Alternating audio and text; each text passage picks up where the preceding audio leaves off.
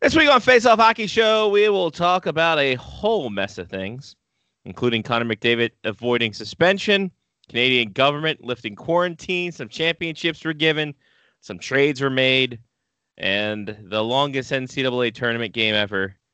My God, I I I'm surprised it's still not going on. Well, I'm not because they ended it. I don't know where that went. It's Face Off Hockey Show. We're going there right now.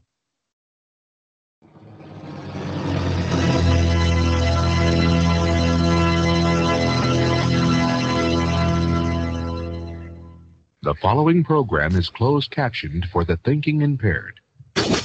Choose your command. You have chosen. The Face Off Hockey Show. I mean, hockey is my life. I've got on hockey underwear right now. Face Off Hockey Show. With Scotty Waz. Sean O.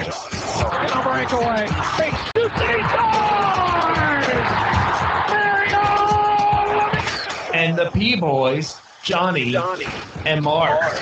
With the C. Yeah, baby.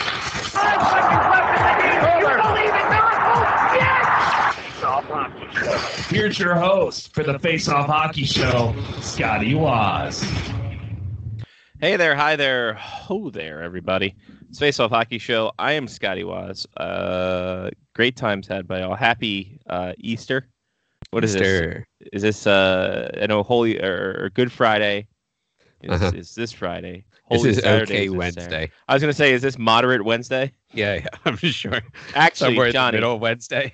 Johnny, we should know this by now. It's Ska or Nah Wednesday. We know That's this by now. Yeah. we should know this. Um, Johnny P's right there. I am. And uh, yeah, we'll be doing. Some my. Orioles. Those honey start up opening day tomorrow. They haven't lost yet. They haven't lost yet. Here's hoping for another a second straight sub 100 loss season. So that'd be great if they can if they could lose just 99. That'd be fantastic. So yeah, what happened with you this week, there, buddy? Oh, um, what happened this week? I watched a lot of college hockey. Uh huh. Um, uh, as much as you, just not being there. Um, I think you watched more because I didn't watch any of the other games. Oh, I watched some of the other games as well. Um, Black Bears at Kimbo on uh, Boston University. Mm-hmm. Um, what else? That was I.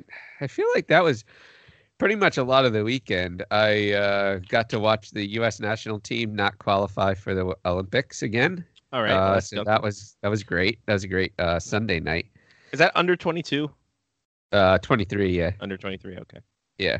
The men's tournament's an under twenty three tournament in the Olympics. The uh, women's tournament is a full national team Mm. tournament. Um, and yeah, I, I I don't feel like I did a whole lot this week. I kind of just sat on the couch and uh, watched. Oh, I watched Bristol though on Monday. Oh yeah, that was dirt- a lot of fun. Yeah. That was a lot of fun.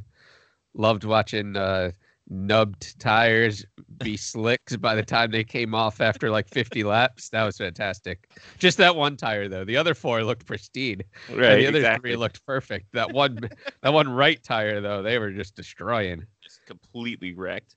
Uh, so yeah, so that was pretty much it. I feel like I, I, it was a lot of sports this weekend as ones to Did you watch any of the turn, the other turn of the basketball? No, not really. My bracket sucks balls. Um, so I did. I didn't. Uh, I stopped watching. Smart. Actually, I think I watched one basketball game of the entire tournament, and it wasn't a full game. I like turned it on for a little bit, and then I fell asleep because I'm pretty certain it was Sunday when I was supposed to be watching Bristol, but then it got rained out, and I didn't have anything else to do, so I started watching basketball. Nice. Yeah. I know. uh Yeah, my bracket. I have one Final Four team left. I have Baylor. I honestly didn't think Gonzaga would get this far because they usually choke. But if we if we know anything from my predictions of the NCAA hockey tournament, I don't know shit about shit, brother. That's all right. So- You got the COVID ones right.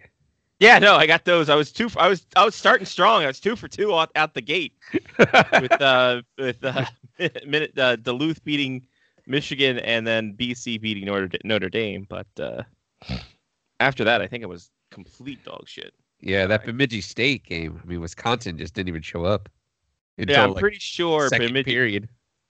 I'm pretty sure Bemidji State got paid off um, so Cole Caufield could get out of Wisconsin.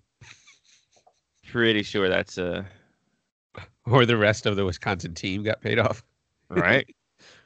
well, hell, the BC team's leaving in droves today, and we'll talk about that later Oh. with Law Richardson All right. because they had uh, four, or no, five underclassmen, five sophomores left the program today. Jeez. deals.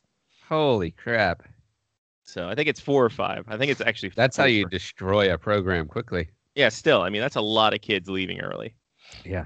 Um, so we will talk about that in a bit with Richardson. I'm trying to find where the hell I would find my. Can I, Can you show me where to find my fucking bracket? College hockey news. You sons of bitches.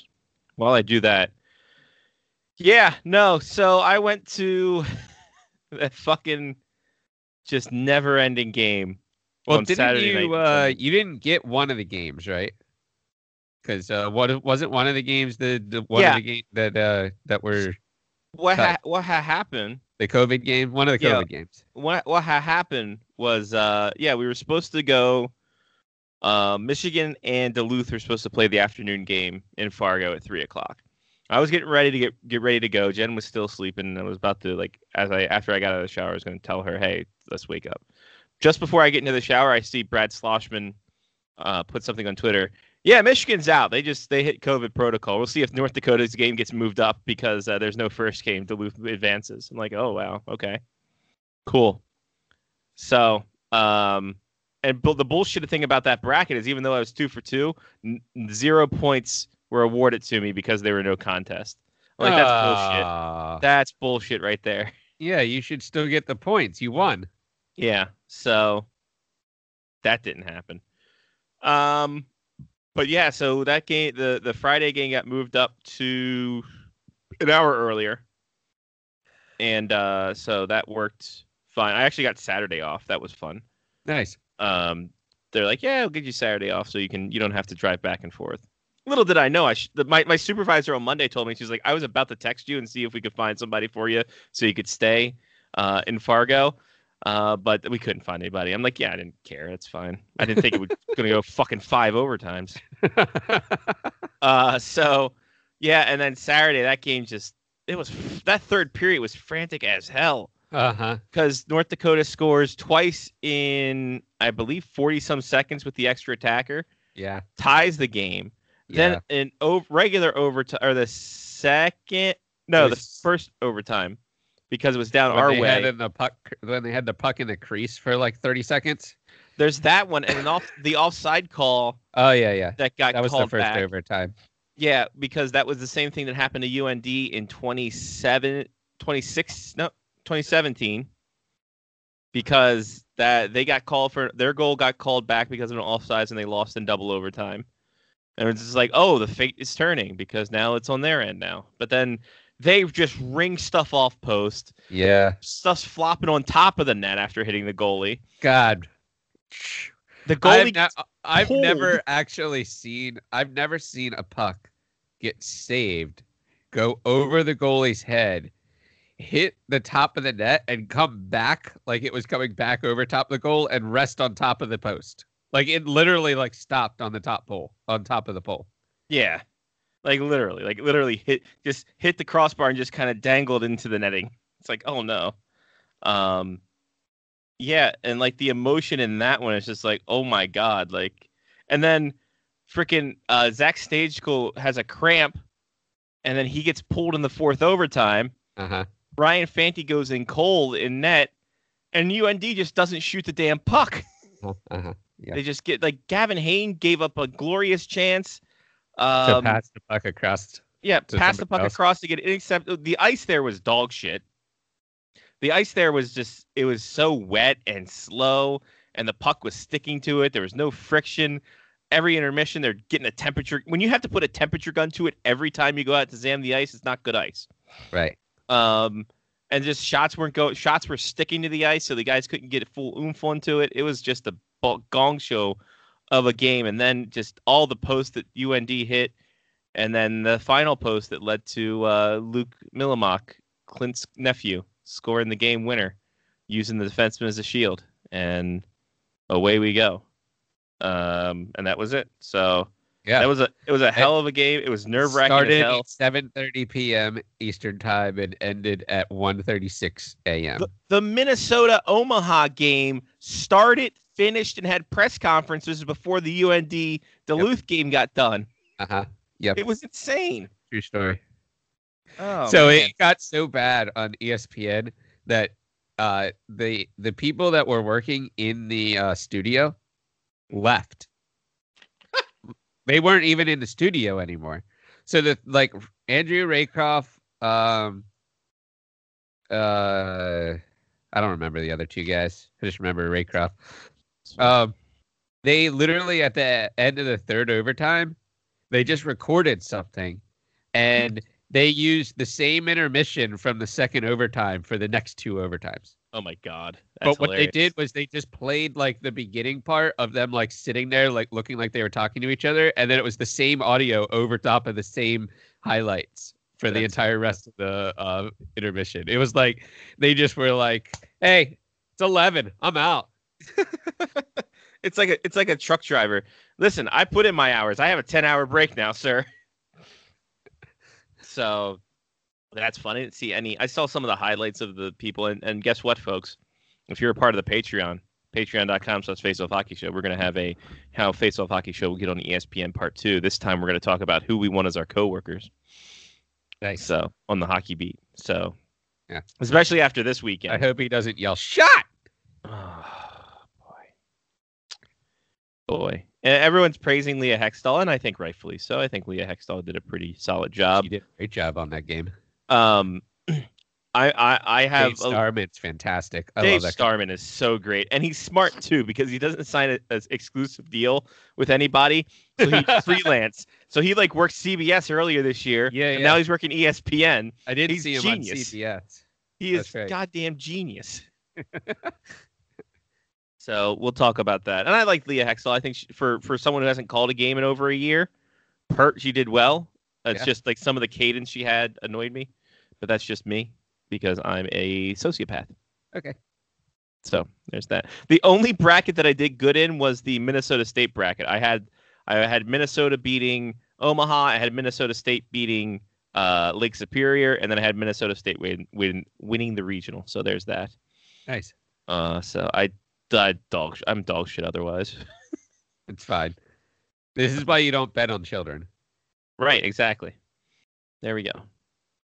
Uh, moral the moral of, moral of the story: moral of the don't bet past on two children. weeks: don't bet on children. Don't bet on children, ladies and gentlemen. And now it's it's to see one UND guy went to the transfer portal f- after his senior year since this year doesn't count. Uh, one kid signed with Dallas, Jordan Kawaguchi, Le Capitan. Uh, the Florida Panthers are pursuing another defenseman, Matt Kiersted. We're on Shane Pinto, Jacob Bernard Docker watch to see if they sign with Edmonton or with to, with Ottawa. Uh-huh. It's a hell of a thing.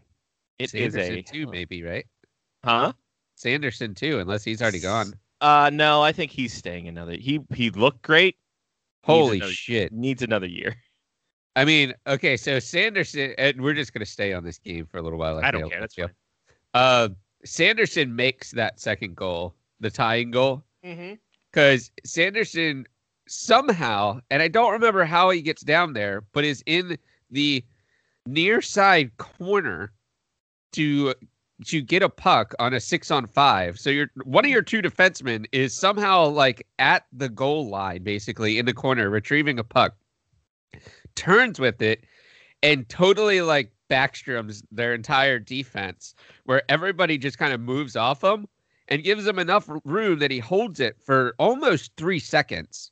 And skates around the corner so that he can open up the play and move it to the other side of the rink. And I was like, holy shit, that was amazing. And then the guy kind of fans slash I'm gonna call it a pass to a wide open, uh, wide open captain on the uh, in that original corner where Sanderson got the puck from. Yeah. Just finds a wide open net. Yeah. I mean, my God, that was amazing. And it, the way that he skates, whew, like it's so smooth. It's like he uses zero energy at all. Yeah, Even TV's Joe Miller was commenting on Sanderson skating. well, you get that high praise. uh, you got you got to go there. But yeah, no, and it's funny because the third third overtime, he was looking as fresh as he did in that third period, Yeah. and he was just skating around everybody, just taking a lap, and then he hit. I, he I hit, wanted like, him to just take it right to the goal. I'm like, Yeah. just go, shoot. Yeah, you have the room.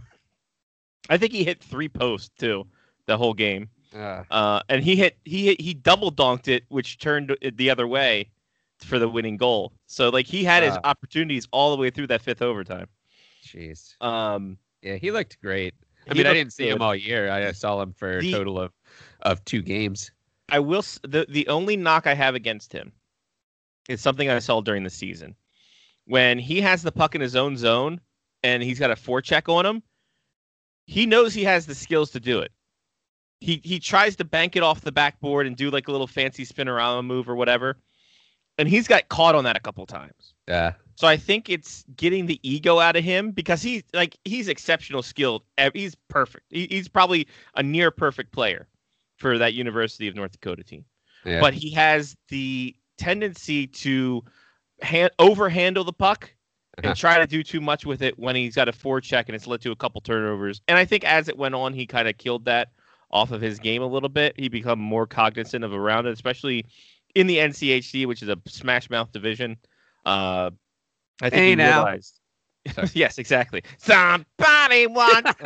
uh, but uh, yeah, no, I think he's going to be. I think he stays another year, and I think he doesn't get past sophomore year. Tyler Kleven also looked good. Another Senators Oh prospect. God, I didn't even realize he was a freshman. yeah, yeah, yeah. Tyler Kleven's like six four, two something, yeah. and like he is. He's really good too. He's a bruising kind of guy. He's got a heavy shot as well. I thought he played pretty decent uh, throughout the two games that we saw him in the tournament. I thought he played, especially at, like Sanderson, as the season went on, he got better and better. But right now, it's a question of whether Shane Pinto, who's the NCHC Player of the Year and one of the final ten for the Hobey Baker, and uh, Jacob Bernard Docker, who is the NCHC Defensive Defenseman of the Year, uh, if they leave for Ottawa. No, no one's sure because everyone's just like Pinto loves the college life and loves doing college things, so we're not sure if he's going to Ottawa. So I'm like, yeah, no, I could see that. I can see that absolutely. and Ottawa's like, we're not much different. Exactly. Hey, hey, we don't have colleges around here though. Oh no. we got a casino. right? We're out in the middle of nowhere. Have your fun. But yeah, that was a uh, hell of a season for UND. Uh, didn't end the way they wanted, but man, that was that was a fun end to the ride. Good Yeah. God. I mean, let's be honest. If you're gonna lose in the NCAA tournament, Mhm. you definitely. I mean, you go out in style, Yeah. right? I mean, go out, go out in the fifth overtime. If you're really gonna, if you're gonna make this thing something, You're um, not going to be a coward. Go Yeah. out fifth overtime. Yeah, I told Scotty before the show that uh, Jen is normally the NHL history girl, but she was part of NCAA history uh, this past It, weekend. it is the third longest game in NCAA the entire history. Longest in tournament history by 19 nope. Yep, 19 minutes. The the, the uh, men's and the women's, I think. Yeah. Yeah, for the men's I'm just looking at men's here just because College Hockey News has no section for women's, which is dumb shit. But anyway, uh, the previous men's tournament uh, longest was 123 minutes and 53 seconds when St. Lawrence beat Boston University in 20 in 2000 in the Albany Regional. The longest game overall, 151 minutes and 42 seconds. Massachusetts beating Notre Dame in 2015 in Game One of the Hockey East first round. Oh, So that could destroy a tournament if they're Yeah. all in, playing at the same place. My God, exactly, you guys just pack your shit up, come back tomorrow. yeah, Yeah, yeah, yeah. We're not gonna play tonight. yeah, guys, listen, we're gonna we're gonna set up uh, we're gonna set up cots in the ba- in, in the dressing rooms. Uh, you you go ahead and sleep there. Uh, let me see what happened in that tournament. It's like that uh, that team that uh, is sleeping in their arena all season. Red Deer, yeah, just hanging out, chilling, maxing, relaxing, all cool. And Notre Dame was a five seed, Mass was a twelve seed. Uh, and Notre so, uh, Mass lost the la- the next two games. Oh, that's your twelve or over five right there. Yeah. But Notre Dame is a 5 12. Uh, Notre Dame won. And then subsequently, how the hell does this go? Wait a minute. So that's the opening round. Where's the quarterfinals? It gets reseeded. Notre Dame lost to UMass Lowell the next round. Uh, So well, I mean, obviously. Uh, yeah, for sure. So there we go. That's that. All right. Um, I'm sure when Mark comes in, we'll talk about how he did not watch the game, Nope. and uh, sure we'll, we'll No. move on from there. He's And gonna let's- laugh and be like, "Ha, college hockey." hockey, get out of here with that. All right, let's get to uh, some uh, injuries. Oh yeah. Who's down and out with some blues? Maybe some black and bruised.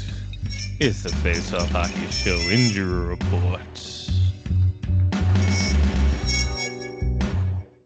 Amazingly enough, I think 86 minutes was the longest UND game. I think it was like the middle of the third overtime. Blew that out of the water. Yeah, Uh, that looks like jump change. I know, right? The COVID list of the week. Uh, for Anaheim, Alexander Volkov. Uh, pretty he sure block he's shots? uh, exactly. I think he does. Uh, Jake DeBrusk of Boston. Uh, Brendan Lemieux of Los Angeles. uh, Zach Parise of Minnesota still on the list. Joe Armia and Eric Staal of Montreal. That Uh-oh. rhymes. Eric Staal in the mandatory quarantine. I think Brendan Lemieux might be in mandatory quarantine. as He well. might be. Uh, Brett Howden of the Rangers and Adam Gaudette of the Vancouver Canucks. Adam Gaudette, of course, brother of Cam Gaudette of the Maryland Black Bears. Fun facts. Wow, it's a black bear centric show already. Black Bear family member centric show. uh, some non COVID issues. Uh, Aaron Ekblad fractured leg, oh done God, for the season. Did not watch it. I cannot watch leg injuries. I'm not gonna watch it either. But Yeah. uh, everything that I, I heard or read on Twitter uh, did not make it seem like it was something I wanted to watch. Yeah, no. When they bring out the, eh, when they say they put his leg in an air cast, that's when I'm like, nope, I'm deucing out on this one, guys. You yeah, yeah, no dice. I don't need this. I don't need a Joe Theismann thing. Unless Aaron Ekblad comes back to host American Gladiators, then I might, you know, have to relive it a little bit. Uh, Anthony Duclair, upper body injury. He is out seven to ten days. And Tuukka Rask, upper body injury. He is day to day, but aren't we all? A little fine news. A little fine news. As Connor McDavid goes oops upside the head of uh, Jesperi Kotkaniemi, and he gets a five thousand dollar fine for that Ah, one. All right, Big, big old, big old elbow. good. Um, so there we go. Uh, Patreon, Johnny. Do you know we have a Patreon? I do. I didn't. Oh. wait. you run it. Oh shit, I do. Yeah, I guess I did it then, huh? yeah. You probably do. Yeah. Patreon. We have a Patreon. Uh, Patreon.com slash Face Off Hockey Show. You can go there. You get some stuff. You get some things. Uh, if you're in the five dollar tier, not only are you able to vote for a segment every single week of the show, but you also get our podcast, uh, our Patreon podcast exclusive. How the Face Off Hockey Show will be on ESPN. That is on there. We have one episode up. We're going to record another episode after the show. Uh, so there you go. And one dollar a month gets you the video show as well when we put it up on the YouTube in a hidden link. So there you go. That's fun. Uh, so thanks to Pat, Jeff, Kevin, Matthew, Damon, Mark, Ethan, Trista, Chris, Rob, Sean, and Mitch. You guys, they guys contributed. You can too. It's Face Off Hockey Show uh, on Patreon, patreon.com slash Face Off Hockey Show. So this week, Johnny, this is something that we're going to have uh, a fun time talking about because I don't think either of us know what the fuck this is. Perfect. Um, so Matthew Tkachuk Uh huh. is a trendsetter. Did Okay. you know this? I, wait, okay. Okay, so you know he's a Calgary Flames forward. Yeah, Yeah, you know about that. I, I have heard about you know, that. You know that much, right? Yeah, uh-huh. I heard that Calgary tried to steal a hockey puck from a, a kid that won his first NHL game. Listen, man. Listen, like, let's not get into this. Like, I mean, let's not pronger the situation up. Um, I didn't know. I was just picking up the puck. I didn't know it was his first win. As I know as it was somebody first told me it was his first win. I threw it back down on the ice. I didn't know. I was just picking up the puck. I was just kicking it along the ice, going, "Ha ha, catch me if you can." I didn't know anything.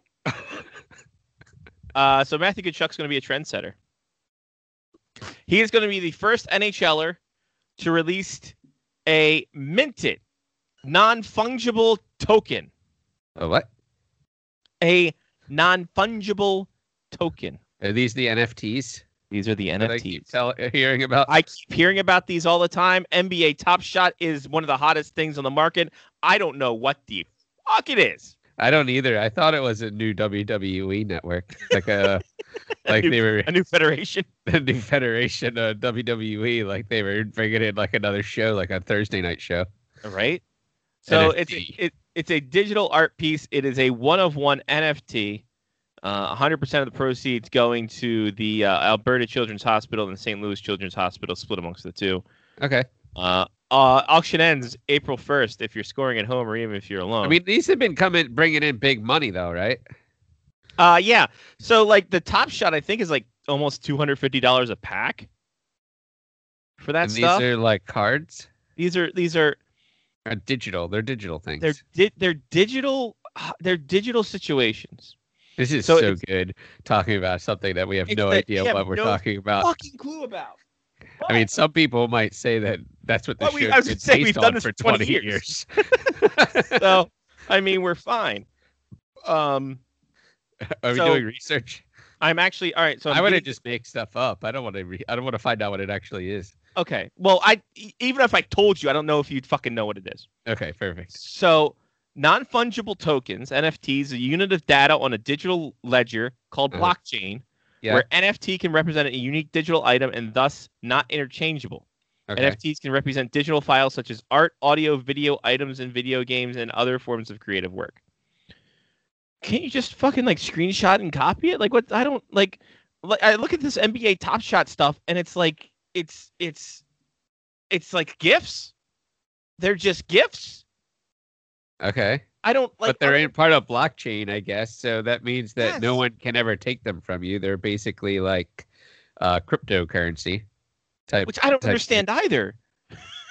I mean, cryptocurrency is uh, is uh, yeah, agreed. Um, I I mean, I understand the concept of blockchain. I don't understand how you uh, use it to sell art and stuff. But maybe you know, maybe this is the beginning. Maybe maybe uh, two hundred fifty dollars is going to be a steal in like ten years. So the so a base set of NBA Top Shot is nine dollars. Okay. If you want to get a Rising Stars with rare elements to it, hundred ninety nine dollars a pack Okay. for nine cards or nine NFTs. Okay. If you want like an All Star Game edition, you get uh, well, you can't get them anymore because they're all sold out. Two Do you have to keep these on like a blockchain ledger? Like, how do you get how do you get these? Is like on a website and then you have to like sign in with your blockchain, or do they send you like a a USB key to hold all of your stuff? I am all right. How does so this let, work? let's go to let's go to NBA Top Shots common questions. The hell is Comic this? questions. yeah, it just starts with the fuck. All right, so you can collect epic moments in NBA in NBA like Gianna. uh Giannis Antetokounmpo's dunks and Luka Doncic's dimes and Kyrie Irving's crossovers. Every night, an NBA player does something so amazing you need to watch the highlight on repeat. Now you can make all those plays yours. So you own. Does this also give you exclusive rights to NBA content that allows you to view on YouTube? Be great if you Oh, could. God, does this Uh, mean that ESPN can't use your content? I guess not. It's like the NCAA. Only a scarce number of Top Shot moments are released, so building the best collection requires a scout's eye and a superstar's dedication. Become a top collector and snagging in-demand packs when they drop. Okay, so I guess you got like, like common cards, you got rare cards, legendary cards, and like an ultimate set. This tells me nothing about how this works. Uh, collectible stats, players, uh, unique number, size, rarity. Okay, player stats dive into current numbers. Game stats gets you a full picture of the top shots with competitive stats from that actual game. Okay, that's pretty cool. Showcase the moment. Put your prize collection on digital on display in a curated showcase. Oh, so like you had, I guess it, I guess it's like the cloud, and you put it up there, and other people see it like a museum. And then they can like give it thumbs up. Give it, Johnny. This site gives me nothing. I put common questions, and I've gotten nothing. well, why I've would got- they tell you what it All right, here we actually means? All right, here we go. What They're- is They're Top Shot? trying to sell it. All right. Um. I mean, other than the fact that I I swear I blew out my uh my ankle playing soccer within the past like three or four years. This is the oldest I've felt in a while. is talking about this crap. Yeah, so I mean, like you get legendary tiers. Like there, so there's a Genesis tier, the ultimate tier. There's only it's a one of one. It's available through auctions. Same with the Platinum Ice Ultimate tier. Okay. So those are available through auction only. But a legendary tier, which is numbered up to 4.99, uh, is available in like regular packs. Like you can get, and it's like you could score moments. Each pack contains a different assortment of possible moments with an exact breakdown of what is available inside packs. Uh, looking for specific moments to fill out your collection. Try to build up a stockpile of your picks uh, for the next hot rookie. You just missed out on latest pack. Blah blah blah. So you can find things on sale. So there's a Steph Curry from February 14th, 2020. That's available. That's seven are available. It's an assist card Okay. for thousand dollars. For what? Three thousand three hundred thirty-three dollars. It's available for sale. I there are people that have too much money. Yeah. No, I Um that, that's the first thing that I get out of this. Like there are people that have too much money. But like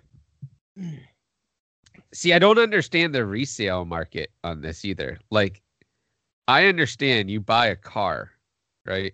I'm going to go and buy like a an old car at auction and I'm going to spend 50 grand on this car. Uh, and in 15 years, if it becomes more rare, then you know it's more expensive. I can just take it back to Mecum auctions, and I'll be on Saturday mornings instead of the Premier League. well, I don't know. Who knows anymore? Um, but like, I- I don't get the. I don't get how you. Uh, is this the next? Is this really like the uh the progression of cards?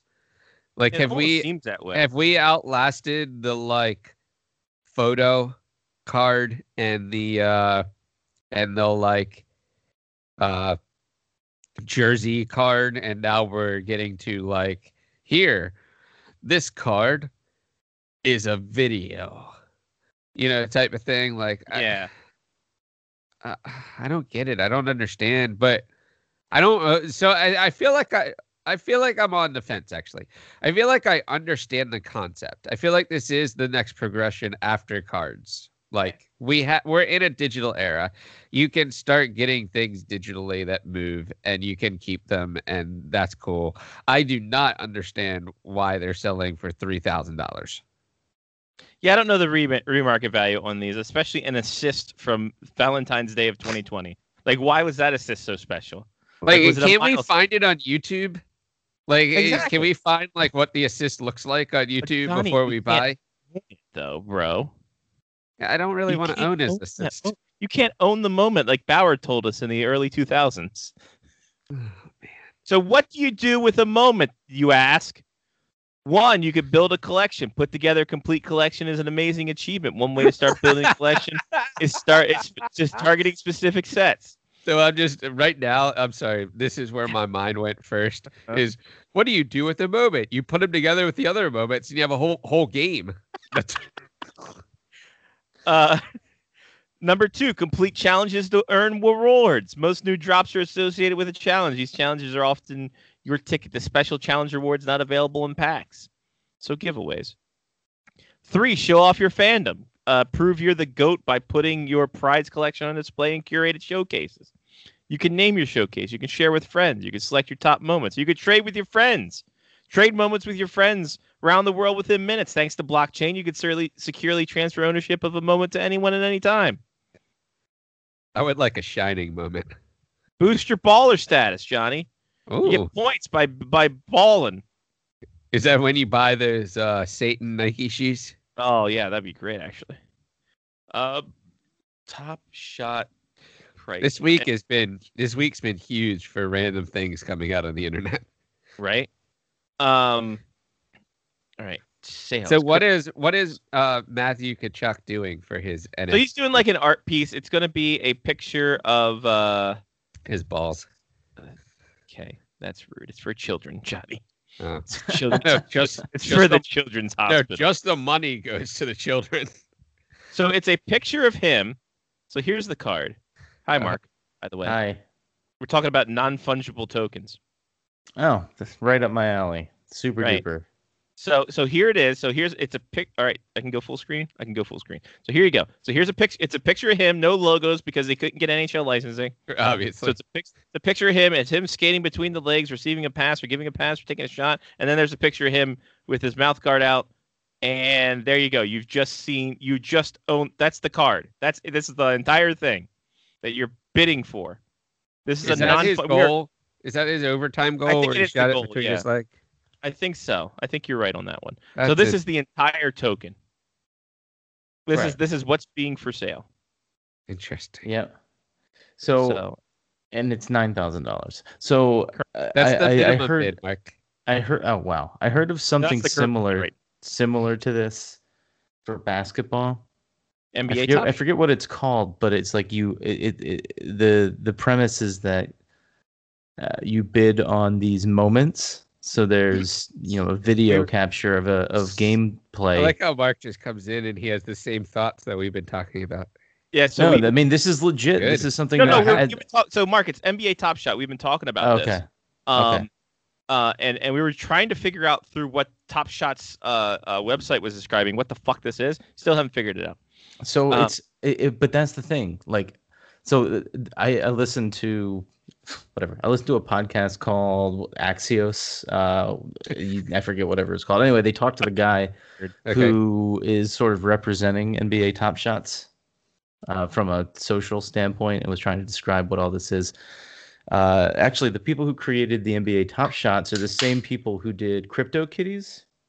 Did you ever hear of Crypto Kitties? no, No, uh, uh So essentially, uh, it's Do you have to keep it's like alive? it's like it's like uh, Pokemon cards. How you have physical Pokemon cards, and you can't like just make a copy of the Pokemon card and play the Pokemon card. You can make a copy of it, of course, and paste it on cardboard, but you can't use that card in a game, right? Only the card that was printed by the Pokemon people or Nintendo people you can use in a in a game of Pokemon, right, or whatever.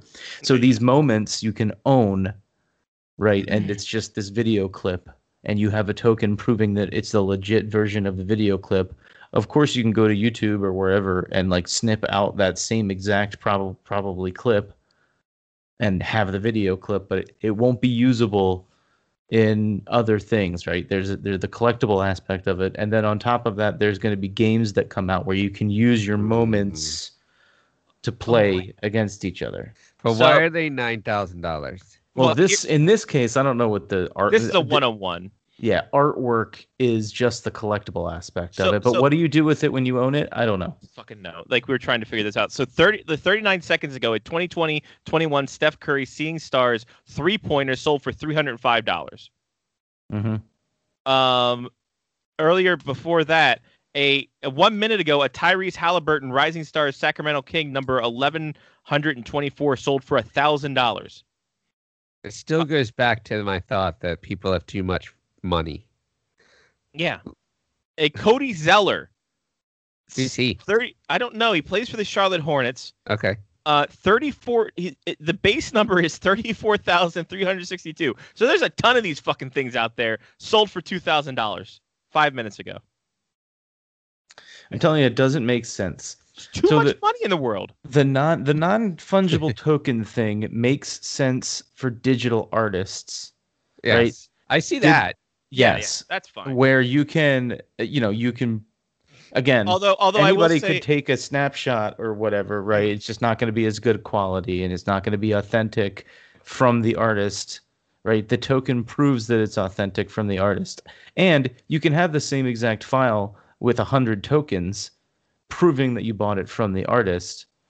And then what do you do with it? You need a high resolution something to display it with, right? I mean, it's it, it's just strange. It's strange. Because Uh, what are I mean, frames? are frames now going to be just like high resolution TVs, monitors now that you display there. your non fungible token artwork with? I mean, they could be. They're. I mean, some of those some of those framed art are actually like TVs anyway. Currently, where you can just kind of put pictures and stuff up in them. Um, is this kind of like how you would get like a certificate of authentication when you were getting like a um a signature? yeah, of somebody. so. Yeah, I would think so. um, Like your That's- that's uh, essentially Anton what- yeah. He's got a, a certificate of authentication, I think, in there. Yeah, I think it's on the back. Uh, it's funny. We have uh, one of our one of our longtime listeners, our, our boy Gun Cannon out there in Cbus. He says he hates this. He says uh, it, it's for real artists out there. This the, these non fungible tokens are terrible because like it's uh, if you don't do digital artwork and you actually do regular artwork, you're kind of getting fucked over because no one wants to buy regular artwork anymore Mm. because Yeah, they all, they all if have these non true or not. fungibles. No fungibles, Mark. You can Yeah. just- I- Not- I, I wouldn't. I wouldn't say. I wouldn't say that the physical art market has gone away because of non fungible tokens. okay, I don't not. expect so. That. I, I, maybe the- uh, I went ahead and, and put that out. yeah, I mean the the uh, artwork, any any craft, handcrafted anything, uh, is going to be worth something, uh, whether it's physical or digital. There's always going to be a market for things that are Let me see if I can find my tweet. um, for lack of a better term. But like, Right. I, I would I, and again, maybe this is a generational thing. Maybe the whole cryptocurrency wave is gonna wash over Gen Z, and um, we're we're gonna be the old bastards that still have physical art on our walls and baseball cards that aren't, we don't collect on our phones by and the way, tablets. Not for nothing. I just bought more physical artwork uh, the other day. Not- yeah, good. I mean, think about it. Think Oh, think think about When the internet goes down, then you'll you'll have uh, artwork. I, and Yeah, I'm but- sorry, it wasn't Gun Cannon. Shout out to Gun Cannon though. He's doing great for his RC. His RC. Uh, he's Yeah. posting a lot of stats of his RC cars. That's That's awesome. true. Yeah. Um, it's a a, a a Twitter user uh, at Hellbent, Bent spelled like Bent Gustafson. Oh, Um, he says, as an artist, NFTs are annoying. That recent quote unquote art sale that was glorified collage sent many of us into a full full rage mode. So interesting. So John, So- two things. Yeah. Two things. First of all, John, two things.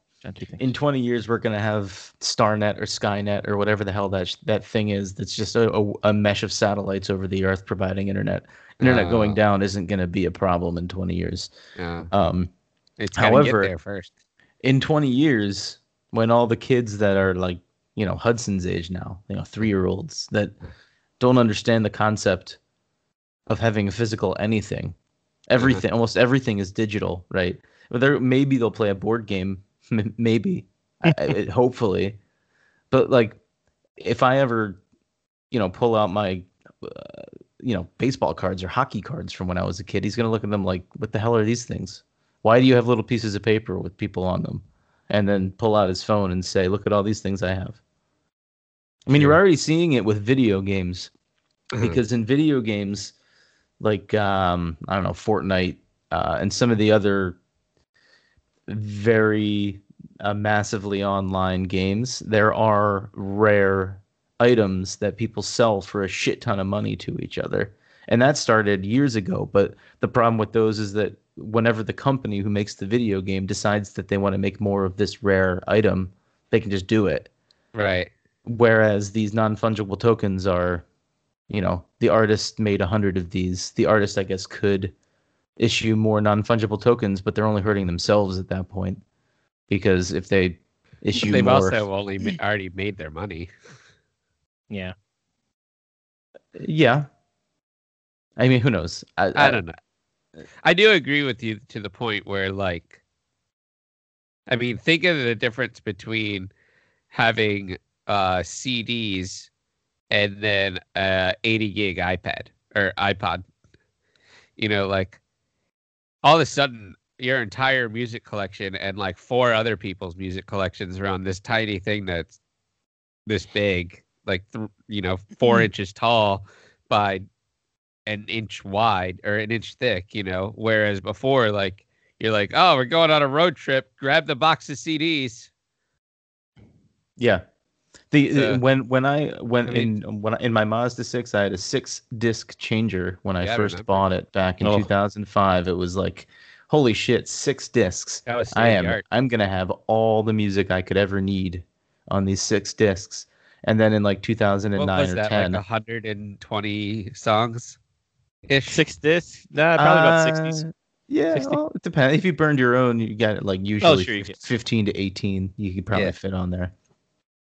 But you know, I re- I replaced that in- incredible head unit that had a six disc changer in it with a relatively medium of the line, middle of the line head unit that had a three and a half millimeter input in it, right? Mm-hmm. Like yeah, it had one. I had one C. You could put one CD in it, but I never used that because all I did was plug the the iPod or yeah the iPod in and True. play all thousands, ten thousand songs that I had on my iPod. Ten thousand Through maniacs. Three millimeter, three and a half millimeter jack. Yeah. Plug is a plug mean, or I a get- jack. I always get those mixed up. I Jack is the jack. male, right? And plug is the female. Sure. So it was a plug on the head unit, I guess. Jack. on Yeah, you put the jack into the plug. Yes, I think There so. go. Yes. We did it. Well, good thing Mark showed up. He got to tell us what it was and Thank why. God. Yeah. So Yeah. as as I see here, like honestly, this is like this is the new thing, and I don't get it. And I'm old, and I feel like a boomer.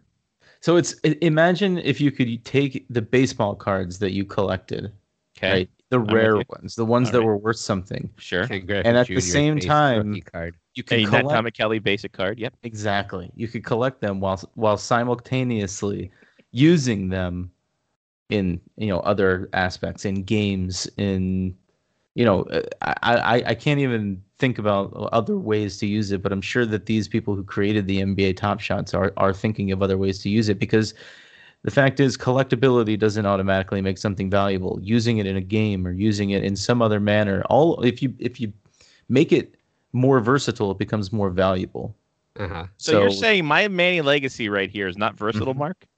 Uh, he It's seems it's to not be I mean, look how look how look at how flexible that guy is. he definitely got scored on right there but oh, it's, sure. Yeah. it's He's still fine. impressive Still looking great with that wonderful Niagara Falls Thunder jersey. Oh man. now if you could use that manny Legace card in some sort of like hockey based tabletop like card almost game. a WWE supercard situation. yeah or- exactly did- wait, so, hold what on, about didn't that they have NHL Exactly. super card? I was gonna. Didn't the NHL have a supercard too? so think Yeah. so think so think about that right so that because so the this would be super cards weren't the super cards weren't rare the super cards No. weren't limited you could Uh-uh. anybody could own anybody as a matter of fact i mean the whole point was to try and collect the whole set i think and- Welcome.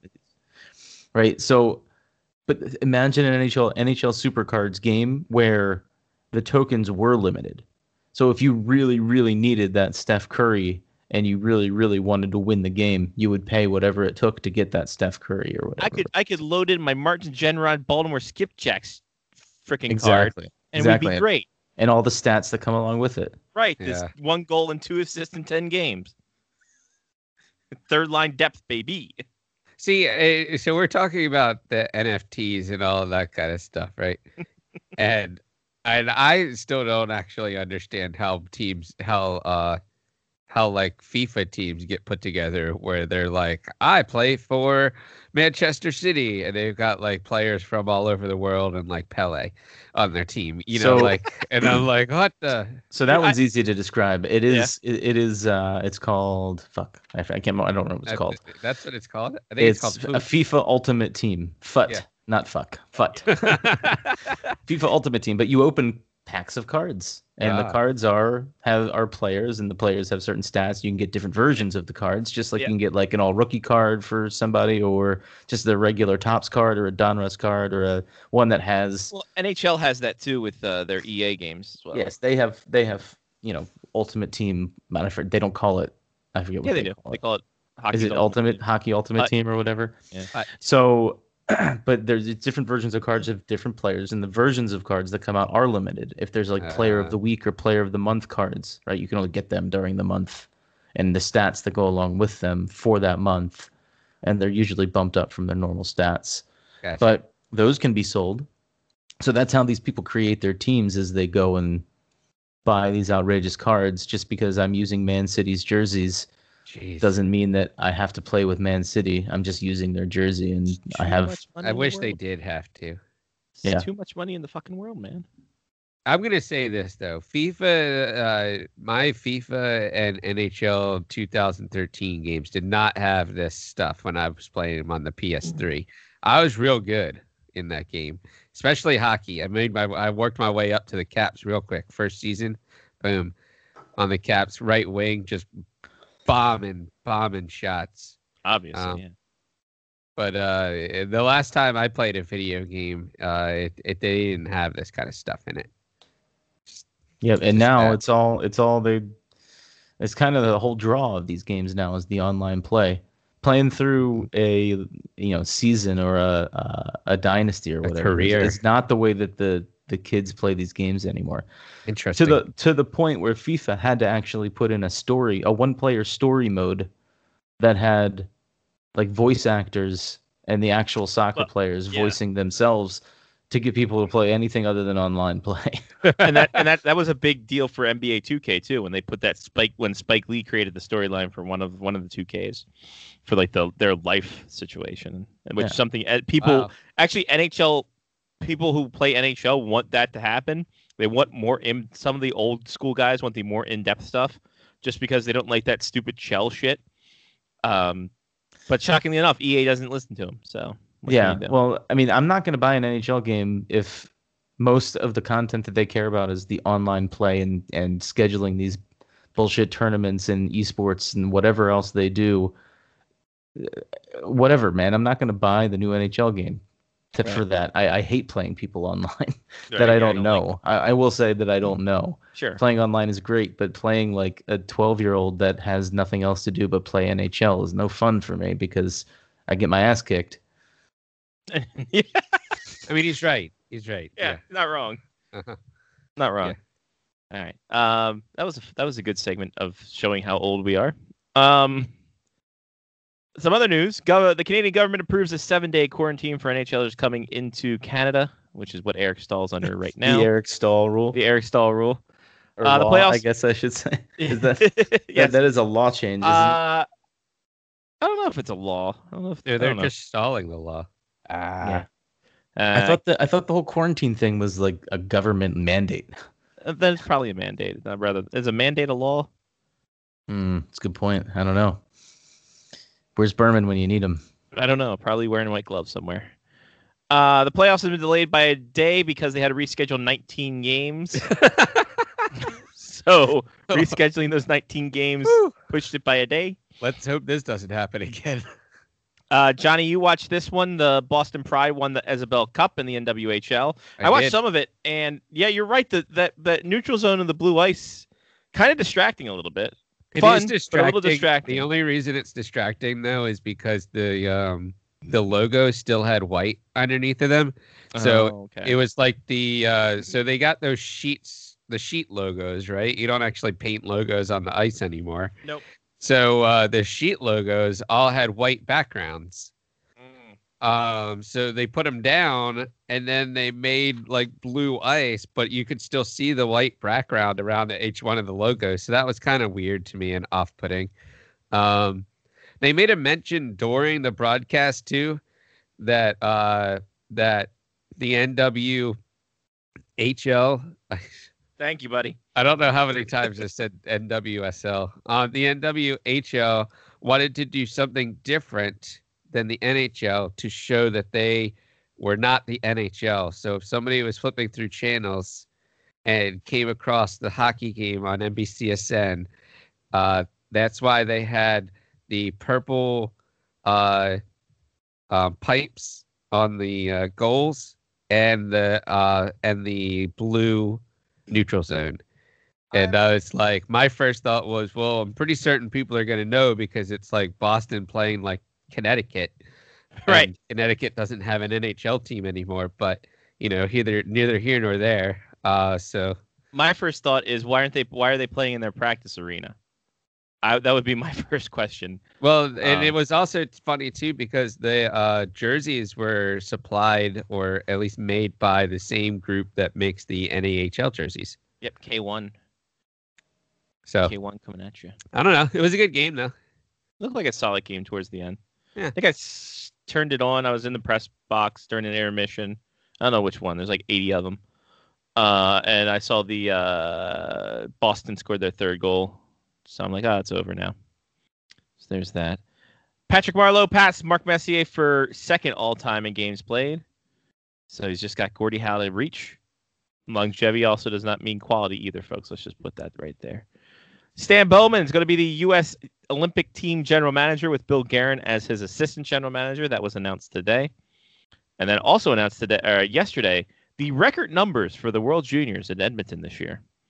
Uh, with digital and TV numbers, over 100 million viewers worldwide turned into the uh, World Junior Championship, broadcasted 12, across 12 countries.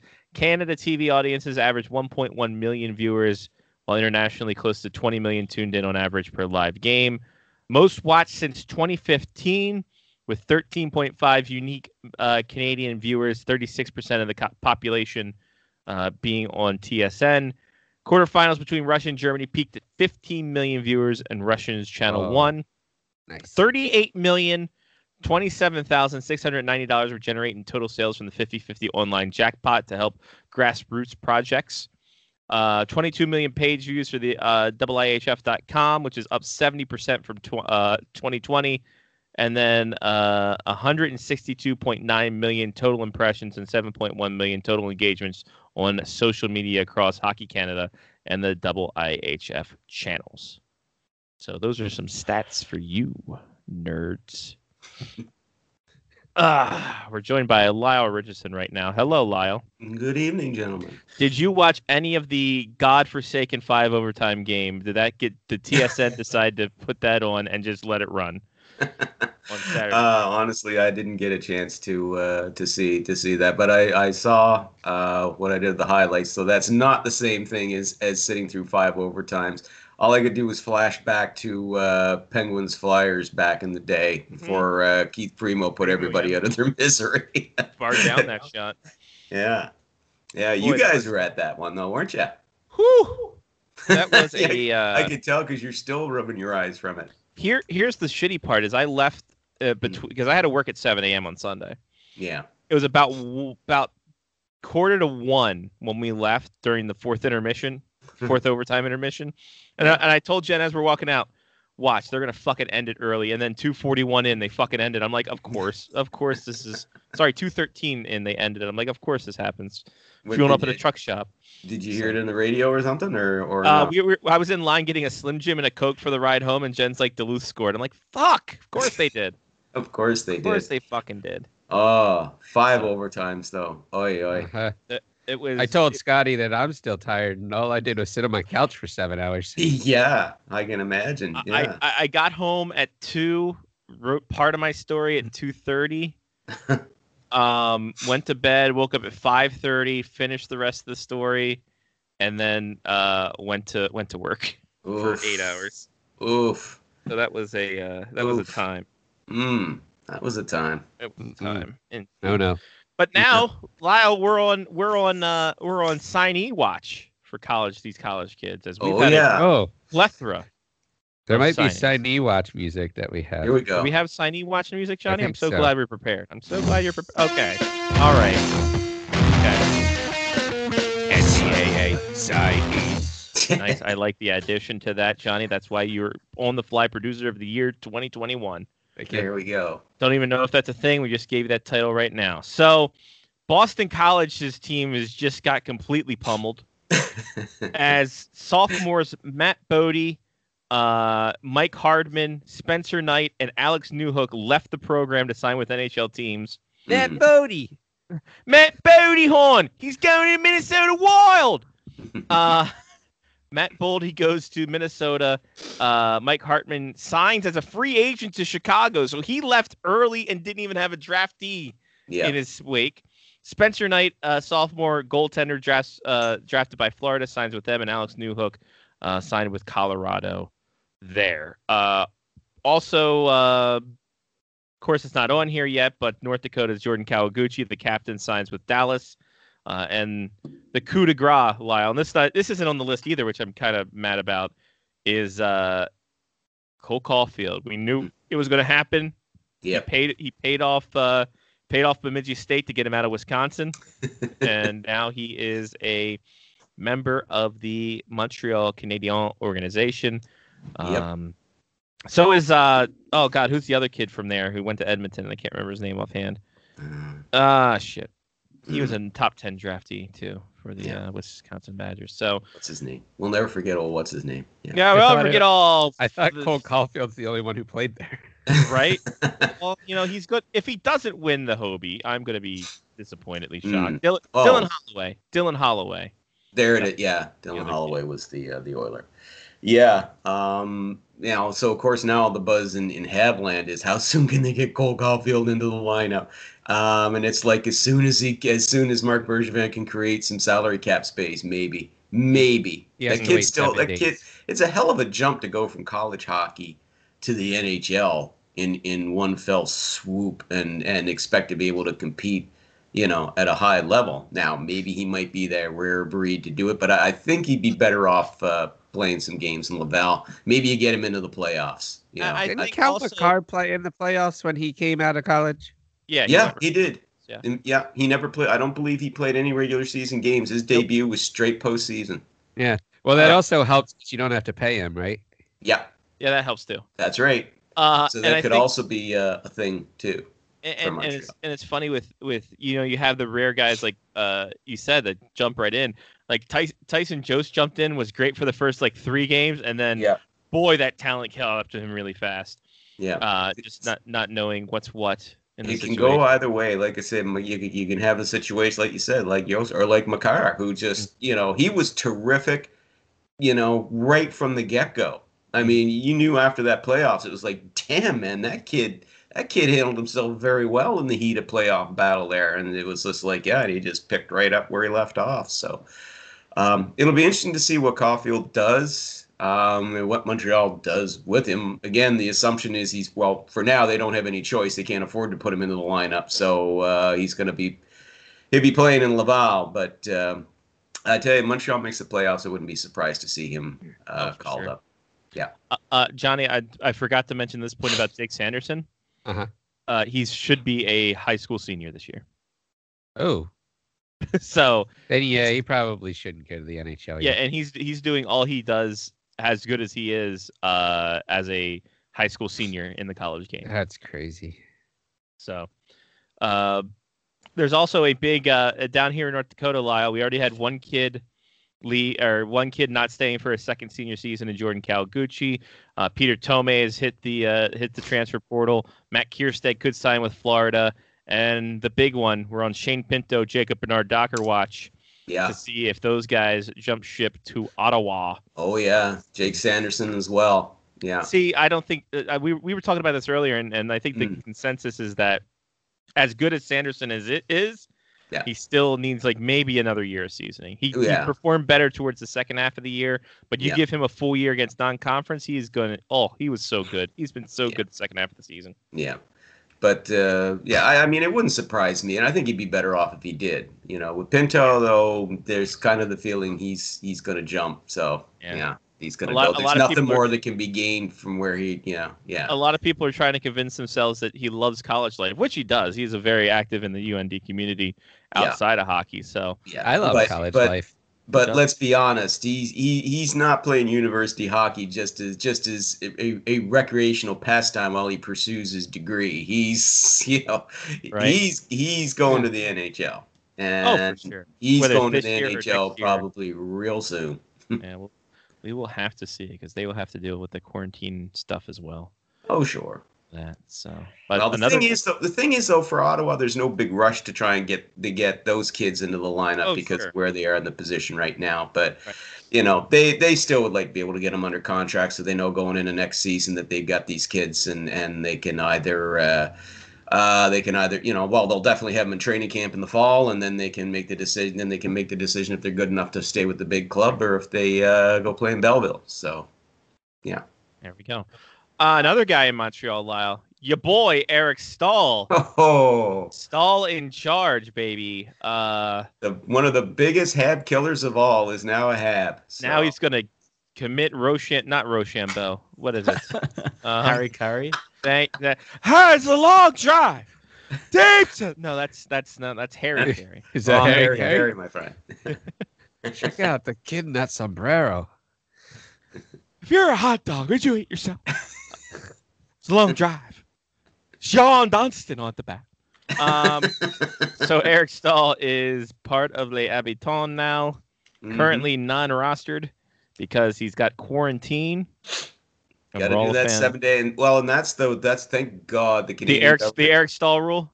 Yeah, no, the Canadian government reduced the uh, the 14 day down to seven days now for all of them. So now Right, it's the the sa- Eric- that's the the Eric same amount of Staal law. quarantine as, as it is for American players going to between teams. So thank God for that. The Eric Staal law. You're right. The Eric Staal law, but yeah, I'll tell you, uh, that could be a really good addition short term for the Habs. They needed some uh, experience, you know, and uh, some help, you know, at center. And So uh, leadership. that too. You can never have too much leadership, but No. definitely to have. Well, and listen, I don't think No. he's. I don't think he. I think he's better than what his numbers in Buffalo indicated. Well, um, he, he played in Buffalo. Yeah, but he had good numbers uh, before that in Minnesota. So Oh, I'm not okay. expecting. I'm not expecting him to score at a 30 goal pace again, but I, I definitely think he's going to be a big help for Montreal. Yeah, and I mean the price was right. No, no pun intended, but you Right. know the the price was right, and I don't think that uh, Bergevin's done. I you know they they've got issues on the left side of their D they've got to address. So I mean, and you know again, like he's got nine picks between rounds two and five. So if he can work a little bit of cap magic, and that, could mean, you know, maybe that means you take on a player who's on a permanent LTIR. Maybe that means you ship a guy out. But uh, I don't think he's done. I think before the deadline, he he makes another move to try and bring in a left side D man. We are but 11 days away from the trade deadline, folks. Tick tock, tick tock. Twelve No, days. that's a that's an app. Well, I got I got 11 days, 18 hours, 50 minutes, and 42 seconds. well, it's wrong. 39 seconds. I mean, What do you mean? It's, when's the when's the trade deadline? April twelfth. Yeah, it's uh, that's 11 days. Okay. 11 days, Well, 18 hours. okay, It's it's 11 full days days. after the 3 p.m. East, after 3 p.m. today. Okay, to your Yeah, yeah. point.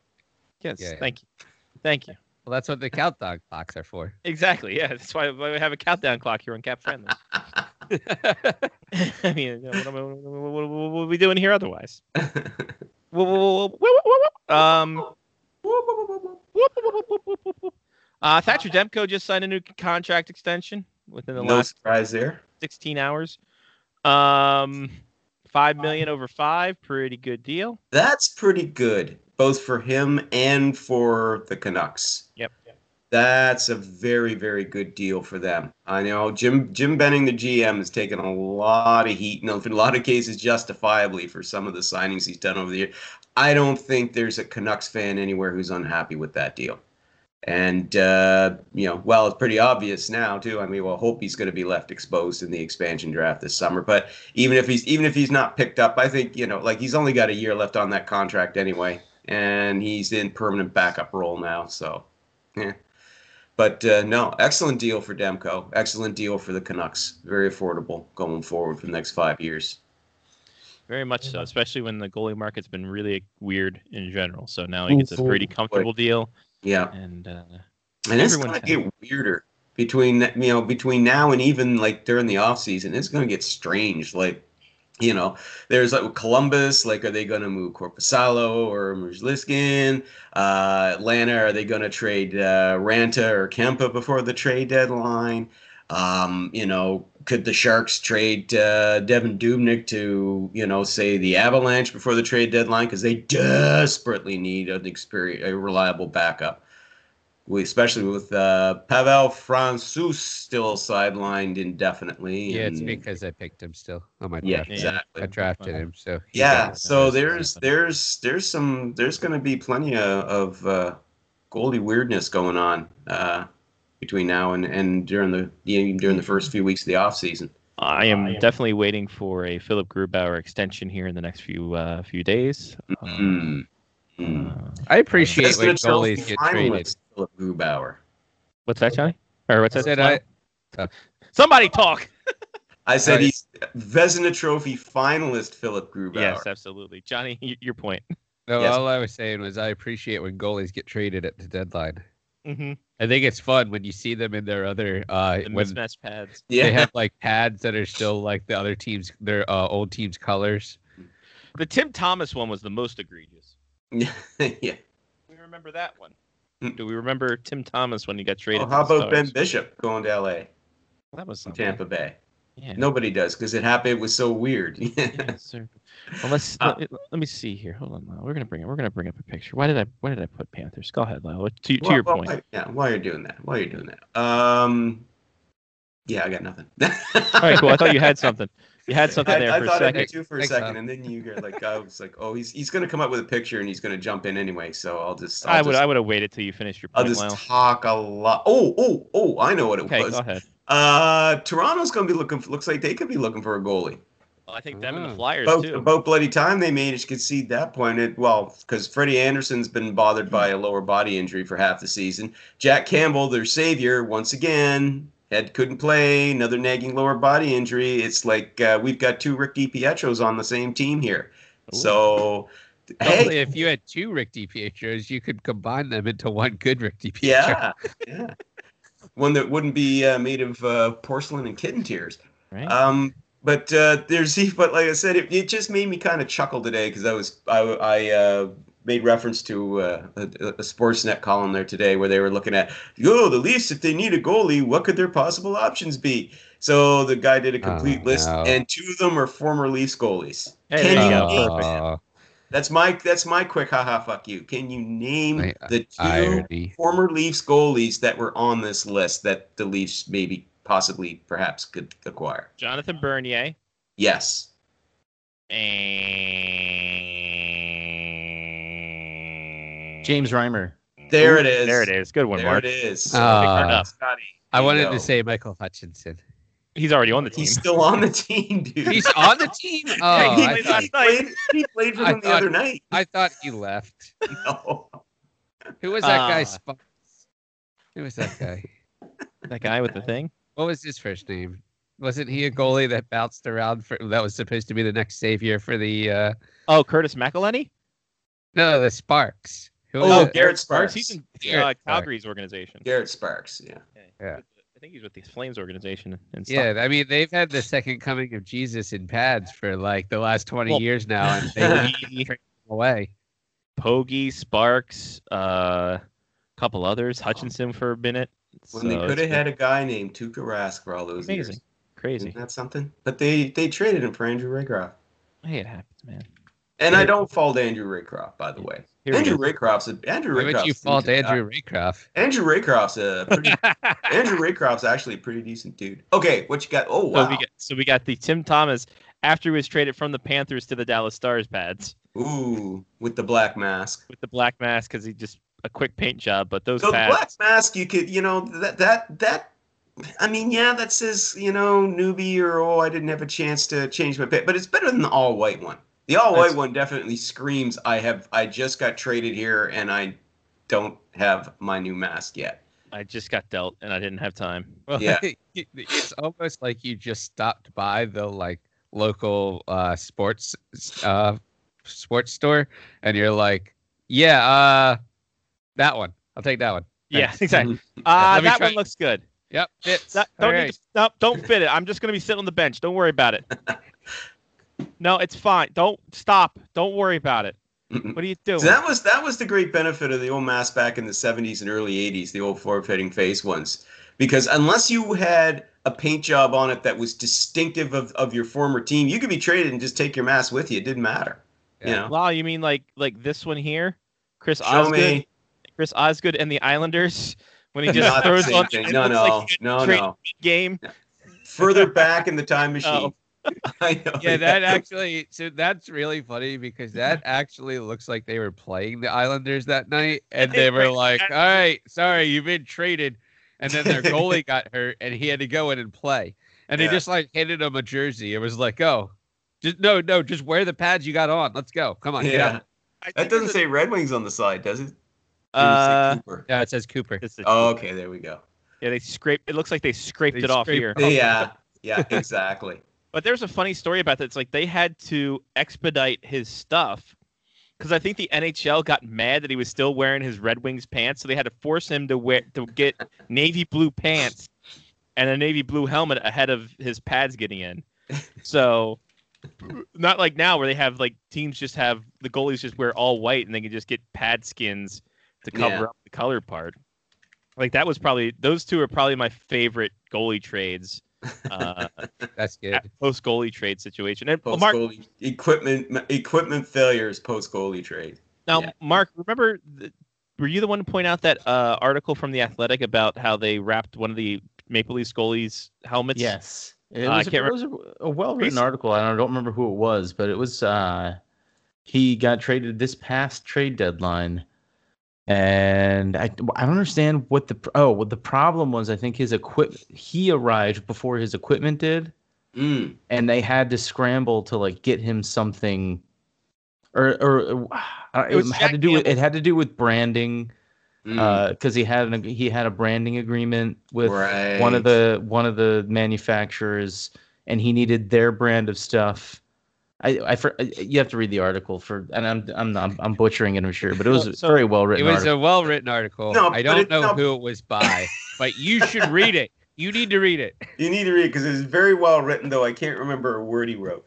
No, no, but but, All right, no, so but it was, here the I have the branding story right here. the, the branding it- rights, though. I mean, Oh, that's Scotty's that's the got it. big thing, though. I mean, that's Yeah. a good Yeah. point that you a- brought. So it's from it's from Dan Robson yeah, uh, on the Athletic. It was from Jack Ca- when Jack Campbell got traded from the Kings. Jack Campbell. Uh, and this ha- follows the goalie equipment rep. So what happened? Maple Leafs announced late night deal. Oh, that's LA Kings cool. back up. Any hope of rest was done. Deadline move. Hughes knew the measure of the Leafs' new man better than anyone. Campbell was his goalie as pro service rep for Vaughn. Hughes had fit Campbell with gear for nearly a decade. That's so he what it knew the specifics by heart, and he knew all the pads and che- the, he liked his chest protector well worn. Rarely switched to a new one. Cycled through catchers at a rapid rate. Uh, Hmm. whenever NHL goalie gets traded during the season, there's a mad dash behind the scenes to get him suited with the colors of his new franchise as quickly as possible. Uh, it has to be quick and it has to be perfect. Uh, Yeah. da, da, da. So now I remember the the gist of the story is that when Campbell arrived, this dude had a full set of equipment ready waiting for him before his equipment got shipped from the team he got traded from. Mm. So with Fr- Frederik Andersen out with an injury, Campbell was going to be in the net as soon as he arrived in Toronto against the Mighty Ducks. He replaced the team's previous backup and forlorn discarded Michael Hutchinson, faced the weight of concern. For Hughes, there was a lot to do. New pads had to be constructed from scratch, several sets of blockers and catchers for practicing games, a blue neck guard matching his pants. Uh, so he had to work through the details and rip all through it. A lot of moving parts. Kings had an outdoor game. He had to deal. He had to deal with reps with Cal Petersen, so he had to deal with other goalies too. Uh, God damn. Yeah, it's a huge. It's a huge That's article. insane. It takes two days to build a set of custom goalie pads. Helmet paint job can take a week, and each piece of new gear worn by a goalie has to be inspected by Kay Whitmore. uh, he Hold doesn't work there's there a single anymore. point of failure when it comes to inspecting goalie equipment. Yeah, Like there's just one dude. Like what if somebody like kidnapped him and was like, you can't expect, you can't inspect any goalie equipment anymore. Like, what are they gonna do? Like they yeah. ransom, hold, held him for ransom or something. Like the NHL's got issues if there's only one person that can inspect Yeah. goalie. I think equipment. Gar- Garth Snow might be his backup. So. Well, then, then all the equipment gets way bigger, way fast. then, then, then the, the equipment comes into his office. He's reading a magazine. He's like, "That's good." Doesn't leave Yeah. and look up. so they tell a story about uh, Leafs assistant coach Andrew Brewer and uh, Mario Trapani, uh, who uh, have vinyl wraps for cars, and then wrapped his old Kings helmet until a new one could be painted. so wrapped his his new helmet in Leaf stuff beforehand. So that's amazing.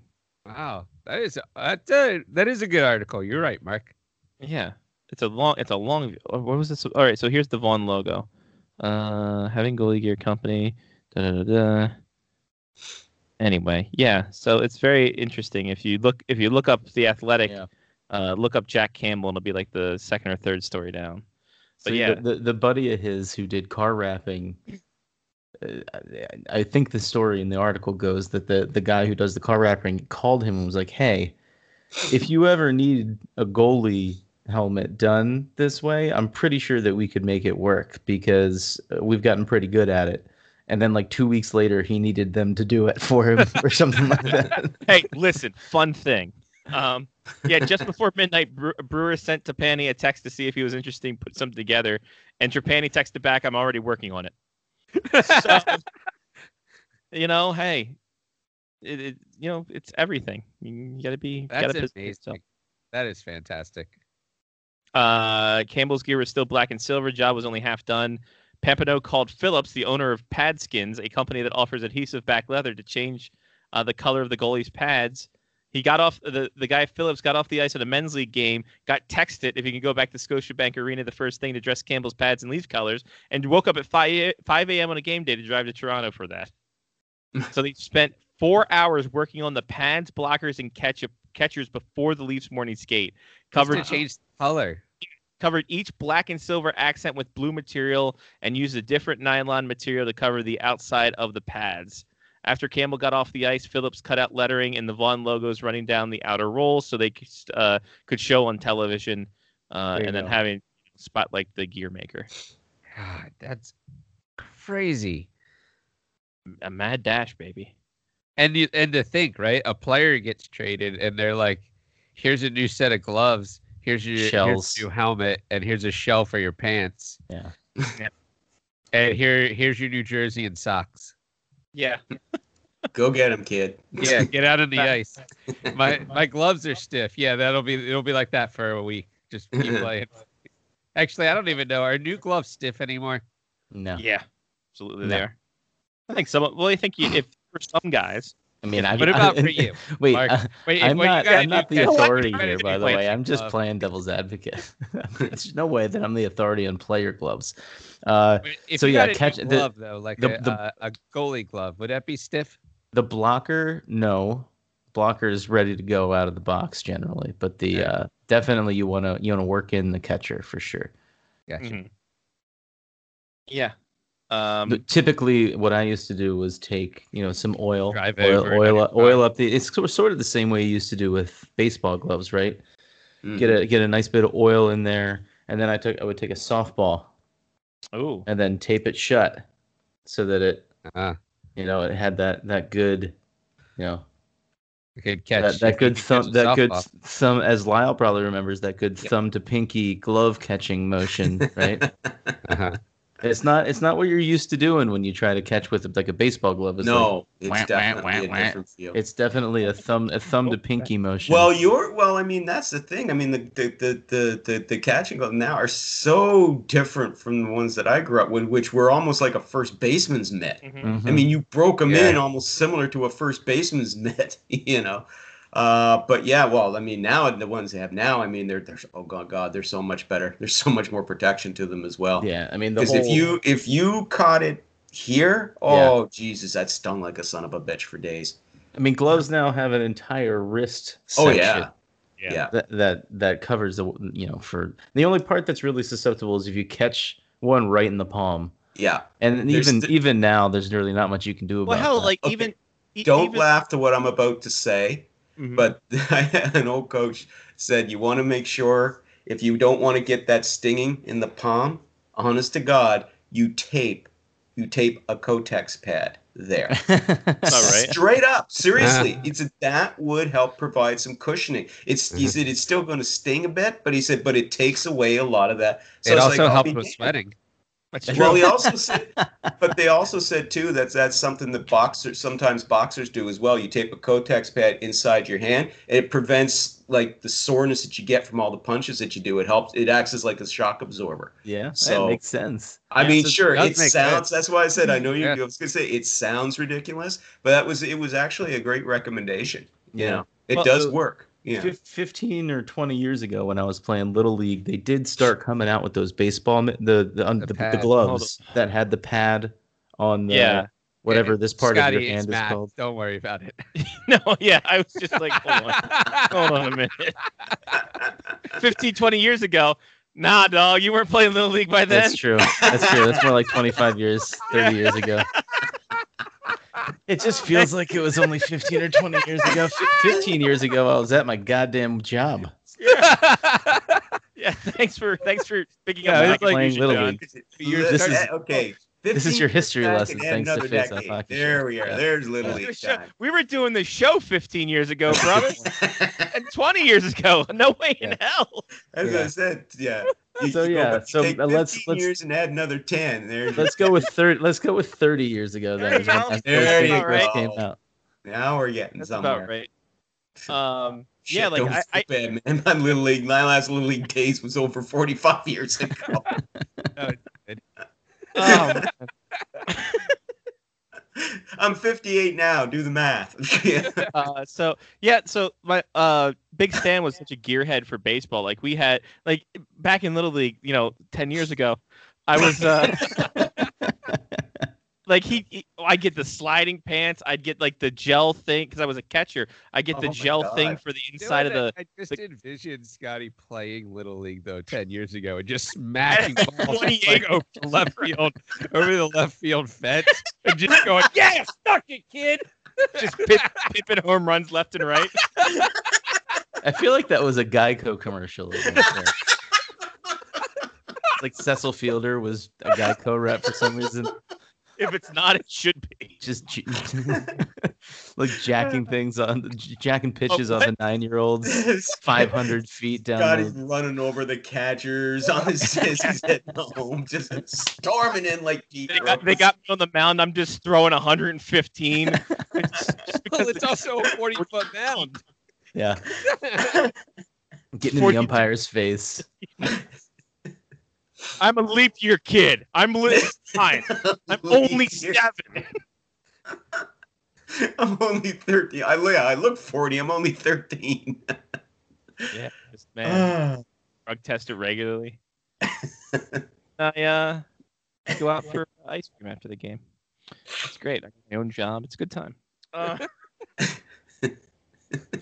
also, the how how versatile goalie gear is now too is that Bauer, some of their like top end goalie gear, you can change out the the mid rolls, the knee rolls for stiffness.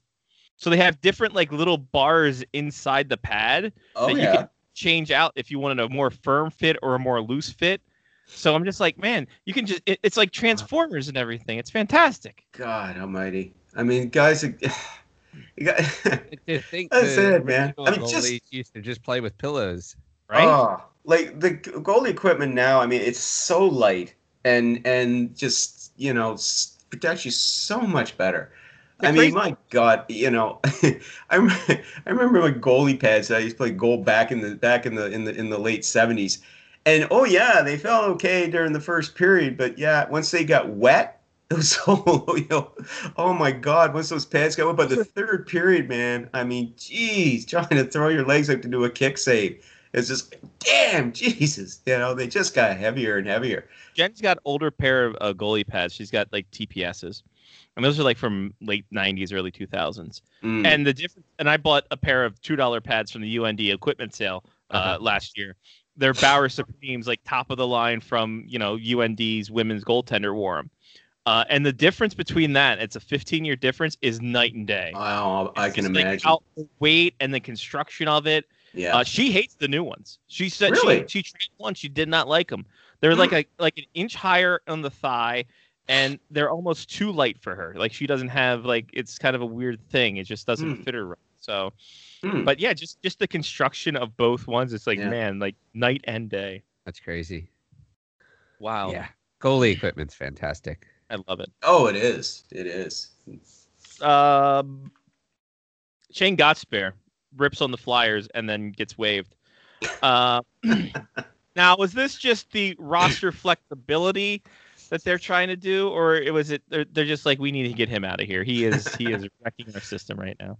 It, it, oh, I think a little column A and a little column B here. I mean, look, you know, it, it, look, it's obvious that he's in Alain Vigneault's doghouse and has been for a while. Yeah, he's having a better, better season this year, but his, listen, his stat numbers are still way below where they were three years ago. You know, uh, so if you can put him to the, uh, you know, stick him on the taxi squad, okay, that frees you up a bit of cap space for now. That's only a temporary measure, though. Uh, you know, if you send him to the minors, well, that's only to clear about, you know, I think a mil three or something like that. Very not much more. Um, if somebody had been willing to take them off their hands, they would not have been sad in the least. But let's be honest, four point five mil a season for three, two more, two more years after this one, nobody's No touching dice. that contract. When, and under a, ready, Johnny? Nobody's touching that contract under a Flat cap! flat cap.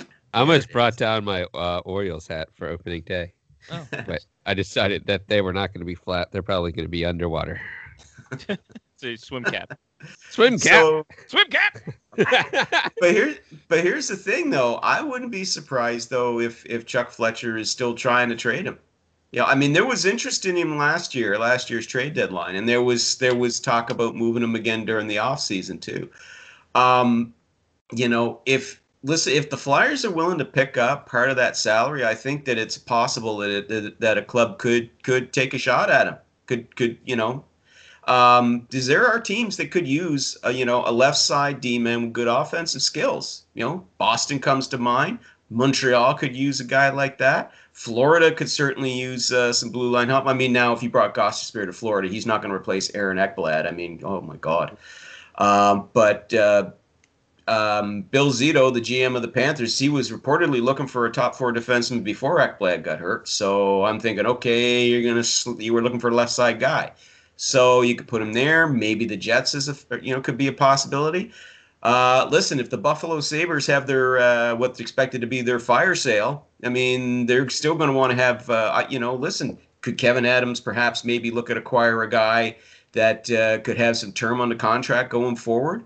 You know, just because you're selling guys out don't necessarily mean that you know you might not be receptive to bringing in a you know a 27 year old guy who you know has two years left on his contract, and maybe he could help you you know, kind of build, start, commence to starting to build things up for next season is what I'm, you know, and beyond is what I'm saying with that. So there might be some options there, but you know, with the the cap being so fat and so many teams pressed up against Very it right now, I think you know if it, the Flyers will have to pick up some salary if they're going to be able to pull that off.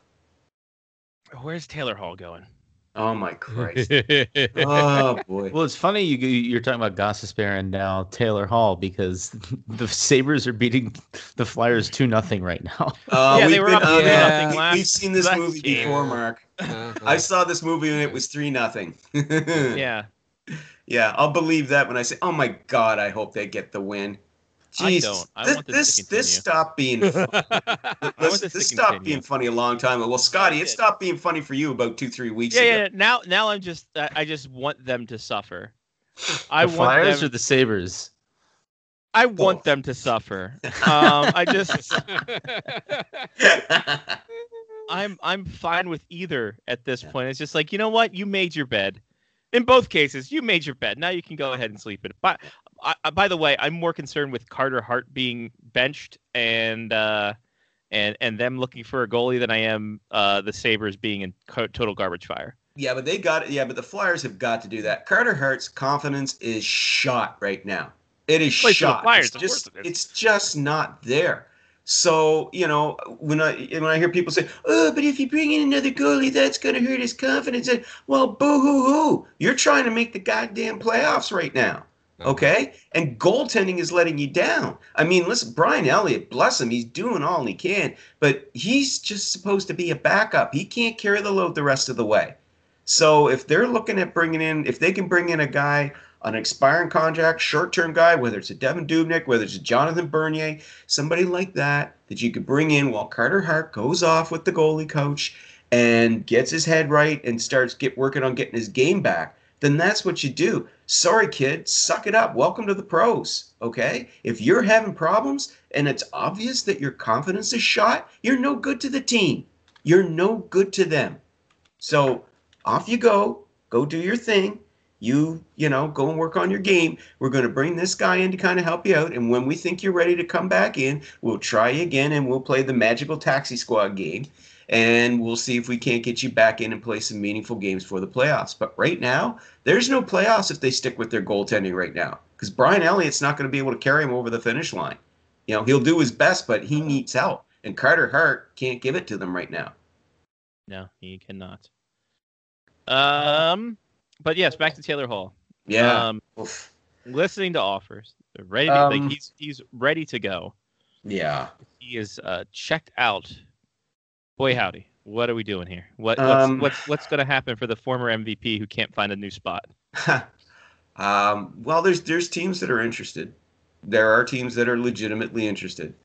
Um, I think the New York Islanders uh, could be one that, that might kick tires because they need a replacement for Anders Lee, Anders who's Lee, done yeah. for the season. So there's a fit there. Um, Toronto, maybe, maybe. Well, remember they're looking they're looking to bring add to their top six. So you know, a left side, left wing. That's what they're looking for. Again, you're gonna have to, you know, the Sabres are gonna have to pick up, do what they're gonna have to do that the, the same thing that they did for the Habs with uh, Eric Staal. And they're gonna have to pick up half of that uh, eight eight million dollar cap hit for the rest of this season. Though in actual real dollars, it's less than that, but you know, up against the cap Canadian. and daily cap count. But regardless, so Toronto's an option. Maybe the Bruins. Maybe. Uh, I think the Bruins are looking more at a guy like Kyle Palmieri, though. I think that's the guy that they're really focused on, and I think he'd be a better fit there if, in Boston than than Taylor Hall would be. But yeah, there's a few options, but man, it's gonna be it's gonna be interesting. They're not getting a first round pick for him. I'll tell you that right now. What? That's not happening. That the, the asking Wow. price is said to be is said to include a first round pick, and that's not happening because his stock is well down right now. You know, take you know that conversation starts with a second round pick, and then we'll look at the prospect and maybe a, a, a potentially promising young player gets in there, but not a first. That ain't happening. Mm. Mhm. Is it a Taylor Hall problem or is it just who he lands with problem? God, yeah, I'm I'm kind of I'm kind of hard pressed to figure out which is which. I know, I know, and I mean, you know, throwing everything off was was that that MVP season that he had, that Mhm. one great season that he had with New Jersey, where it looked like finally here's the Taylor Hall coming through that we were all expecting, and and that the Oilers thought they had on their hands all those years ago. Then he has the knee injury, and he hasn't been the same since the knee injury. So I don't think it's so much an an attitude thing though we can question his choice of of teams he signed with for free agency when he bet on himself. But uh, what the hell? Uh, but to me, he hasn't been the same since the knee injury because the the, the the season following when he won the MVP, he got off to a great start. Then the knee injury, you know, and he kept trying to play through it, and then he had to shut it down halfway through the season. And it just hasn't really been the same since. So maybe these things can take you know a year, two, sometimes three years for guys to get back to normal, and and in some cases they may never get back to the form that they once had. So, you know, I think it's it's the knee. I mean, the guy still has the talent. You know, the talent's still there, but there definitely seems to be something. He seems to be more of a periphery player now than he once was. That's what it mm-hmm. seems like to me. Yeah. You know, God, is, that's that's a huge like he was MVP three years ago. that's right. Yeah, What the hell? Yeah. Is this? and he had the knee injury the following season. Oh my God. Yeah. Why are we doing this? Ah. Let's get him out of here. Get him out of here. When does he go to Russia? Oh, Never. No, he's gonna end up in Malmo. All All roads lead to Malmo. Malmo, baby. Malmo. There we go. Um, what are we doing here? What are we doing here? Ta- Oh, L.A. getting some young talent. Uh, Mhm. Brendan Lemieux, Christian Wolanin going to L.A.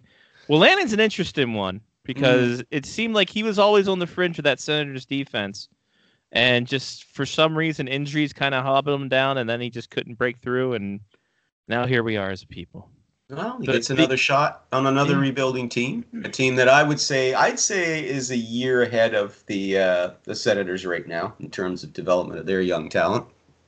Uh, I would agree. I think the back end goaltending wise, I not necessarily sold on Cal Petersen just yet. I think he's good. Um, Hence the reason they're not any rush to try Yeah, and uh, sure. send send Jonathan Quick out the door with a year left Right. on his contract. absolutely. Yeah. So, um, but I like Petersen's game a lot. So Yeah, yeah. we'll have to see how this all goes. Yeah, but uh, now very quietly though, the Kings have, have are building up, uh, and and you got to get up to Rob Blake because this rebuilding only started really two years ago. Because remember, he was all in there with the Kovalchuk signing, everything like that, and that promptly blew up in his face. And then he just very quickly said, "Okay, we tried it that way, it didn't work. Now we're going to go all in with a rebuild." And yeah, and just in the past couple years, I've been impressed with the progress the Kings have made. Now they, they've you know they've started fading here down you know over the second half. Uh, you know, I'd, I'm barring a, another sur- another surge up the standings here. I don't think they're going to make the playoffs, but they've really shown me something this year that there's a lot of development going on with those younger players. So, and hey, Jesus, even a couple of their their their regular guys there too. Their veterans. I mean, especially Dustin Brown. Like I'm really impressed with how he's bounced back this season. Yeah. Um, of course, Kopitar, Kopitar is Kopitar. Oh my God, If he if he was like I said again, yeah. I mean, now that the Kings, oh, that they're not a, a, a you know a Stanley Cup uh, contender anymore, everybody's kind of forgotten about him. It's like you know, guys, he's never gone away. He's Yeah. still putting up point per game around there. He's still their you know their best two way player. You know, this is a, just just a terrific terrific player. Uh, but you know, their their younger guys are, are, are definitely coming along, and um, I think yeah, in the next well next year maybe they'll be ready to start uh, pushing for real for a playoff spot. Indeed. Um, you know what? If he's not careful, Anze Kopitar could be the greatest Slovenian NHLer in history. not for nothing. Not, Not for for nothing. nothing. I'm just, you know what? Yeah. I'm just putting it out there. Sorry, I just got All followed by one. Slovenians want to be like Anze Kopitar. Who doesn't? I want to be like Anze Kopitar. I'm not even Slovenian. Yeah. Um, One of my favorite players, that's for damn sure. Definitely my favorite player to come out of Slovenia. right? No, absolutely. No, how can how can it not be? Yeah. Um, I just had one of the Stevenson women follow the Chesapeake Hockey Week pod. I'm like, oh, that's fun. Nice. They're they're gonna listen to me butcher names. I love every minute of it. Great work. playoffs start for Stevenson University tomorrow. If you're scoring at home, or even if you're alone. No, no Division three championship, but they're doing conference championships. That's cool. Um, yeah, and then both both teams are fucking great. Both teams are seated number two in the conference, so should be fun for the Mustangs. Um, all right, Johnny, you got you got you got what you need. yeah. You got it. A green dye. Boom. Listen, it's Frozen Four time, ladies and germs. Hey, We're doing it to it. Uh, you can do it. Put your back into it. So this is is this for the first pick, Johnny? Is what we're rolling for? Yeah, I feel like we should just pi- uh, roll the dice for uh, pick of order Okay. since uh, since there were no games this year. Yeah, we couldn't do a full Mm. pick'em segment, so we're just No. going right to the 200 point swing. yeah. Two As we hundred should. point swing. 200 points. So the first number is two, which Hey. you can't see. Scott. So that means Scotty gets first choice. Yep, he's not so Lyle, here's here's how it went out. Here's how it went out. We went Okay, by let's- we let's- went by order of appearance. I was gonna say order by appearance. So I'm one to five. Mark or Johnny's six to ten, Uh-huh. and Mark's one to fifteen or eleven to fifteen, and then you're happy to be here. Yes. number two is number nineteen. So Lyle's second pick. Lyle's second pick.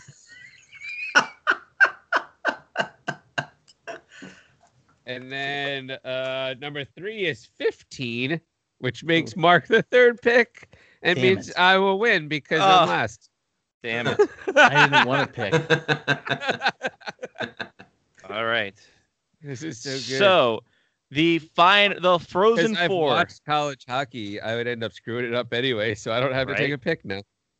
Look at you. You get to let us choose. So how the Frozen Four is set up now. We have got ourselves. Um, uh, it is Saint three Minnesota teams in it. First off, Minnesota State, Mankato, uh, St. Cloud State, and Minnesota Duluth, and then uh, UMass is just there. UMass takes on, I think St. Cloud State, and then Mankato takes Nope. on Duluth. Minnesota State against St. Cloud State and Minnesota, Minnesota? Duluth against Okay. Massachusetts. All right, cool.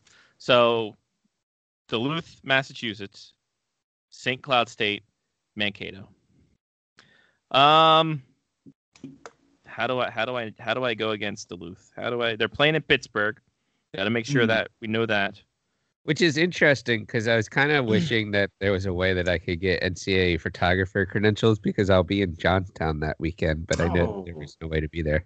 So Mm. Um God, I want to get on the Mankato train. Choo choo. Uh but I I got to pick Duluth. I I watched them play. I they're on they- fire. They are they are two-time defending. Two-time. They could Ah, Tom they're- They, They're going for Tom. they're going for the Amansky. So I Uh-huh. gotta pick them in this one. Lyle, you have St. Cloud, you have uh, Mankato, and you have UMass. I'm gonna I'm gonna go with St. Cloud. St. Cloud. That's because they have Habs jerseys. Yep. Pretty much. I'm not. a you know you know me too well, Johnny, when I'm it comes to hockey. Lyle. You know me too well, my friend. So Mark, you get to pick either Minnesota State or uh, UMass. I'm gonna go against Lyle. I'll do Minnesota State. All right. All right. I'll And take UMass. Johnny takes UMass with John See, I thought he Calipari. was Giant upset with Probably would have been UMass. close to UMass as my second pick anyway. So so there we go. Minnesota State for Mark, UMass for Johnny. I don't Lyle think was I've won any of these ones that we've done. The Frozen. You haven't Four picked last. Huh? yeah, that's right. it's like writing a four chord song, Lyle. I it's the only way to the only way to never, actually never won win, any of these. the only way to win the 200 point uh, swing is to actually uh, just Not not, pick. pick. Oh, that's not true though. I did in the overall when we do do the normal season. I did actually win one year, so Well, there You you did win one year. I So did win one You year. I had to did- won the 200 point swing one year. yeah, I did win the 200 point swing. Yeah. Ah, boy. All I right. do So fully appreciate how normally we do an entire year of pickup segments and it doesn't mean anything at the Which then doesn't mean shit because it's the 200 point swing in the Frozen Four. That And was one of the, that was one of the things Sean got right. Right, exactly. He did a who's line thing where it just doesn't matter. The points Yeah. worth and we get to the final and we just add 200 points. Yeah. I think there was one year that one of the somebody broke away really quick. Um, or, or no, we all broke away, and if somebody, uh, the last place person, even if they got the 200 point swing, it wouldn't have mattered. They would still would have lost somehow. yeah. Uh, I think It's it was one only of your happened once though in, in 20 years of us doing this. exactly. exactly. And there's never been a situation where the person in first place was so far ahead in first place that they were going to win no matter what. win. yeah, that's never happened. no. Uh, all right. Do we want to play? What do we want to play? We want to play haha fuck you. We want to play NHL roster. What do we want to do? We haven't done ah, fuck you in a while. Let's do a haha fuck you. Let me All right, yeah. let me turn on my brain my brain here for a second. Mm-hmm. Trying to Did you say figure out Blaine. Blaine. Yep. Let me turn on David Blaine for a second. Then on David. Oh wow, the kinky bot, whatever. Like, hey, listen, Ooh, another Then on Sabres David goal. Blaine. Ooh. I got I got hands some, up for me, baby. Whoa, That- Three one. I can make Mark's- something Mark's disappear from you, uh, Dave. three one. Um, Oh. Yeah, Yeah, they got one. I can, I I'm gonna grab another beer. Here but comes I, I the to- I need- comeback. I need to hear what the haha fuck you is before I get my beer. All right, I got something to, to go. Oh, you're waiting for me. Okay. Um, you can get another beer, could Mark. Just just gotta give. Scotty Okay. more time and go Yeah, yeah. now, and then we can stall, like Eric. Eric, yeah. Yeah, I know. I'm trying to think of a think of something here. Was this a good team? That's a pretty good team. This one was a pretty good team. Our show has a six day quarantine every week. it does, Yeah, doesn't no. it? Yeah. Oh, oh, boys. Uh oh. Oh, boys, did I pick a good one here? God, I hope Blaine Lacher's part of it now because you said Blaine earlier. Oh, no, I, I didn't. I it seemed too far back. Because that you got to remember, the Blaine Lacher era was like 25 years ago. Wow. Oh, was it? yeah, that was 96? a long time ago now. It was like Oh. Mid ten nineties. years ago. Good five, ten ago, guys. yeah, yeah, yeah. Easily. Back we- when I was playing Little League. So we talked about the Flyers and their Yep. woes.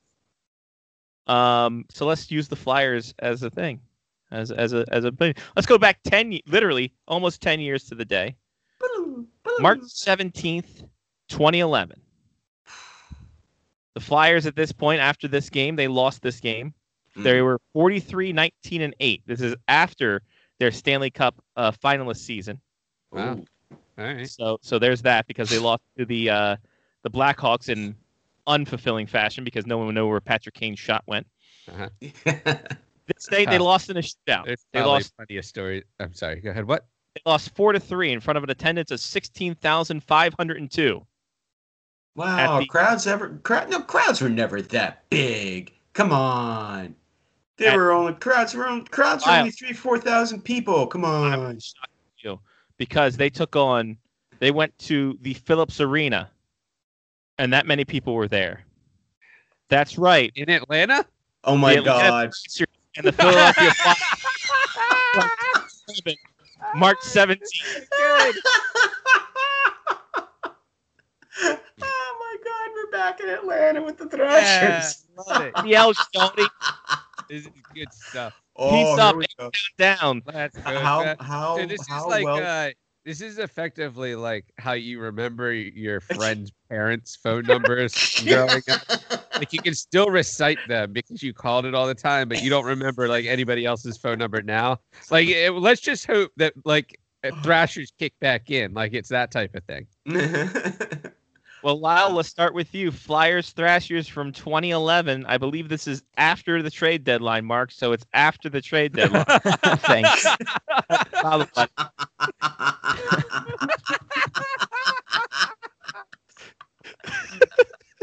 Uh, don't be bugging on Mark. Uh, so Lyle, start us off. uh, Chris Pronger. Sorry, Oh, big swing and a miss. not great. Not great. Oh, not a good start. That's gonna Yanni. be Mark. And I Uh, don't mean a Mark Andre Batonzo. Pavelec. What did you say, John? Andre Pavlik. Andre Pavelec on the board. Oh, I hate you. he remembers his thrashers. Mark It's my job. Claude Giroux. it's my job. He that Mark? Claude Giroux. Claude Giroux on the board. Ah, Back to Lyle. um, Dustin Byfuglien. Dustin Byfuglien's on the board. Yes. To Johnny. Tobias Enstrom. Toby Enstrom is on the board. Look at you go. Oh man. John, Johnny's method. I know Johnny's method right now, and it's perfect. Uh, Mark. Uh, Bryan Little. Board. On the Oh. board, Bryan Little. 25% shooting. Had a goal on four shots. Lyle. Evander Kane. Kane is on this board. Yes, I've redeemed myself. To Johnny again. Um. Uh. Mm. Hmm. hmm Is, see, this is the guy that I always forget that played with Tobias Enstrom. Um. Oh man, I'll remember him in like three rounds or like next week. Uh. How Gordon. about we Yeah. go with um, Colby Armstrong? Ooh. Arm dog not on here. Sorry. Oh, too bad. I like that, Paul. Uh, Simon Gagne. sorry. Hmm. He was in LA at that point. Lyle. I'm gonna stick with Thrashers again. I'm gonna go out on a limb with this one. Because I'm still thinking 2011, 2012 Winnipeg Jets after they moved. Show me a Zach Bogosian. Jack Mhm. Bogosian right there on the board. The guy baby. that plays Yes. with Toby Enstrom. Yep, was 29 minutes of ice time. Yep, that's it. That's the guy. Back go. in the day when he was supposed to be the next big thing. Yeah. That was the guy. Uh, Johnny. Um. damn. Uh. Patrick Thoresen. Who? Sorry, not there. But I love, Hey, I love the Patrick Thoresen Do you want to do you want to tell us why you chose him? I only remember him because Mike Green shattered his ball with a um, shot and uh, Oh my In- god. In 2008. in 2008 or 2008. 2009. But it was in 2008. Ah, that's Ah. sick, man. But since you things mentioned that. Daniel Briere. Daniel Briere's on that board. Mm. Nice, nice call on that one. I only Wow. remembered that because Patrick Thoresen's ball exploded and Briere was on that team.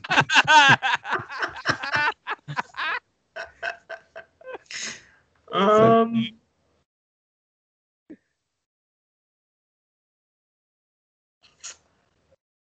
Huh.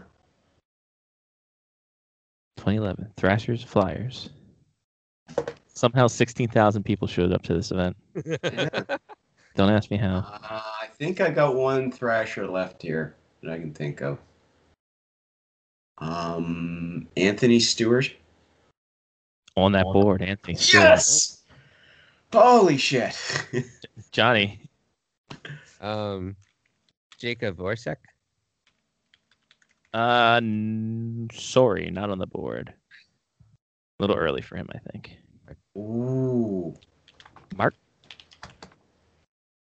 Um, hmm, Ilya Kovalchuk? Sorry. Yeah. Yeah, he was in Jersey. So but- easy. Yeah. Lyle, you sound excited. What do you got for us? Uh, okay. Um, I'm switching back over to the Flyers now because I'm all out of Thrashers. Uh, I'm gonna say Mike Richards. On that board, he was the Capitan. Oh, this is before Dry Island. Yeah. You didn't tell us that. You said the that- well- Yeah, could, there you it go. Could, it could be currently Dry Island. yeah, it could have been in the midst of Dry Island at that point. Uh, so Johnny, your pick.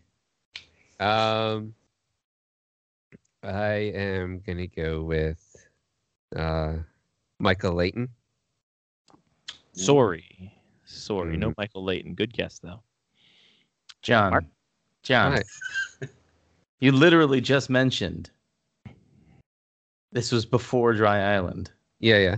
Uh-huh. Jeff Carter. Thank you, Mark. Jesus Christ. Thank you, Mark. But just because he has the same initials as Jesus Christ doesn't know I was gonna know it.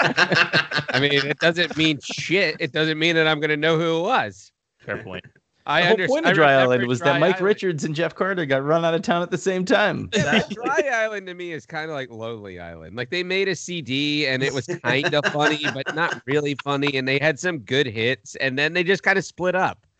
Like that's what it. That's what they I went to the that's how I same place together. Island.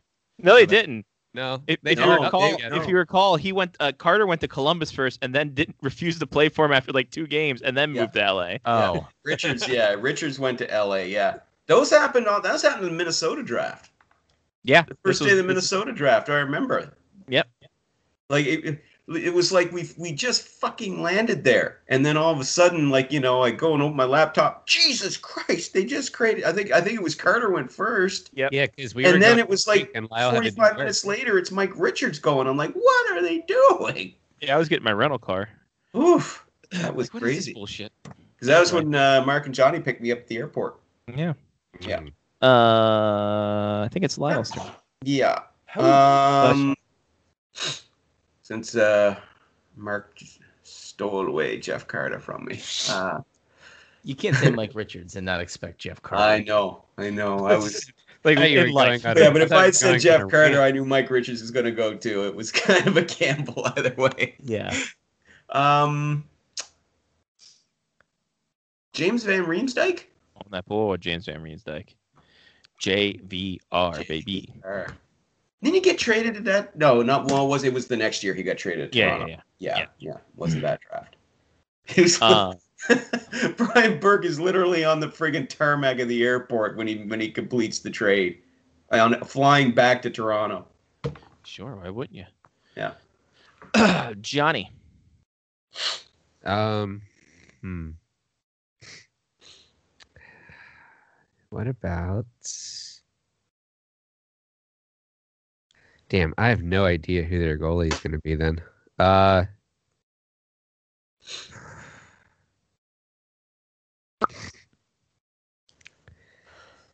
um, 11, let's see who. Uh, 11 after the trade deadline. Flyers, Thrashers. yeah, He's setting it up. He's uh he's approaching. this is Approaching pick. No, I'm not actually. He's Not even remotely closed at this point.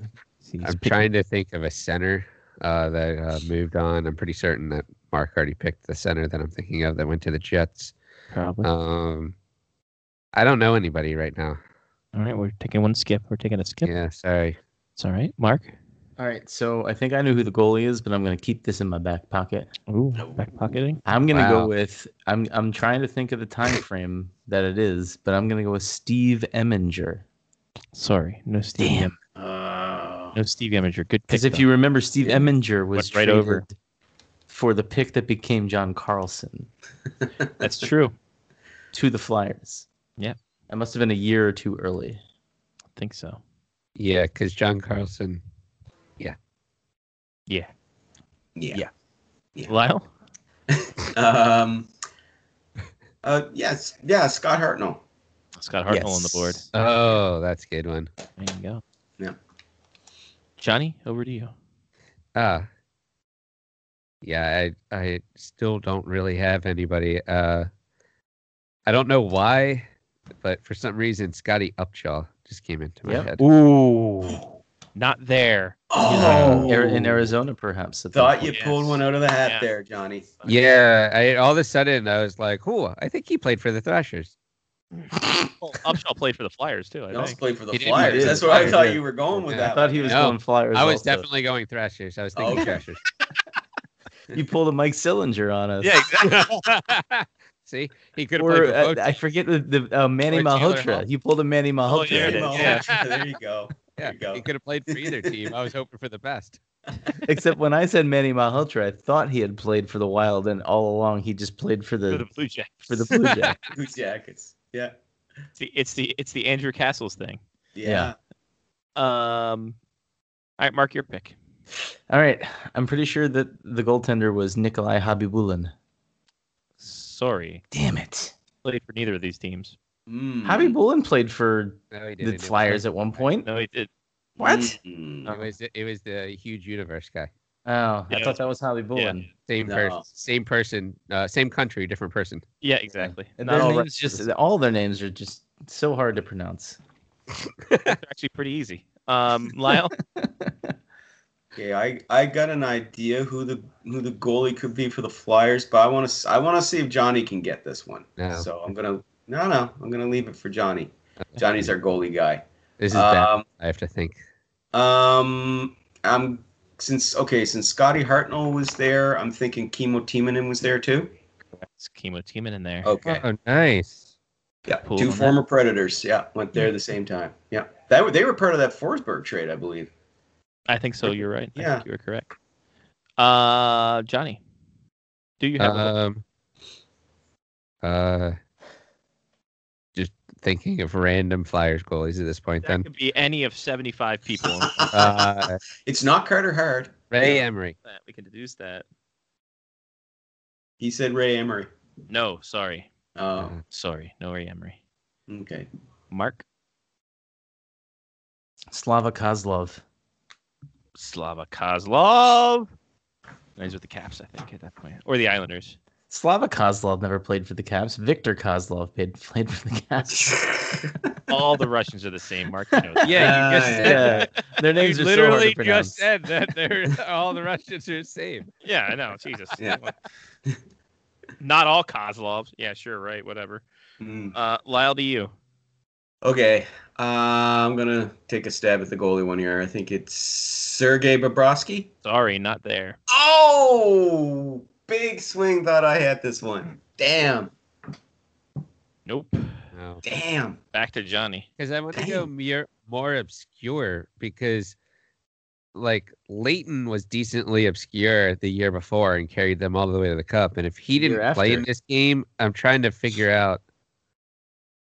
Leighton who. was 2012 when they went to the Yeah. Cup. But even then, I thought it was 12. 10. 2010. no, it was the Sorry, year it before. was the year You're right. before. I'm wrong. My bad. I listened to Scotty. um, and I don't know why. I think this is Sean talking through me like a medium, but I'm gonna go with Maxime Ouellet. No, you know he's not there.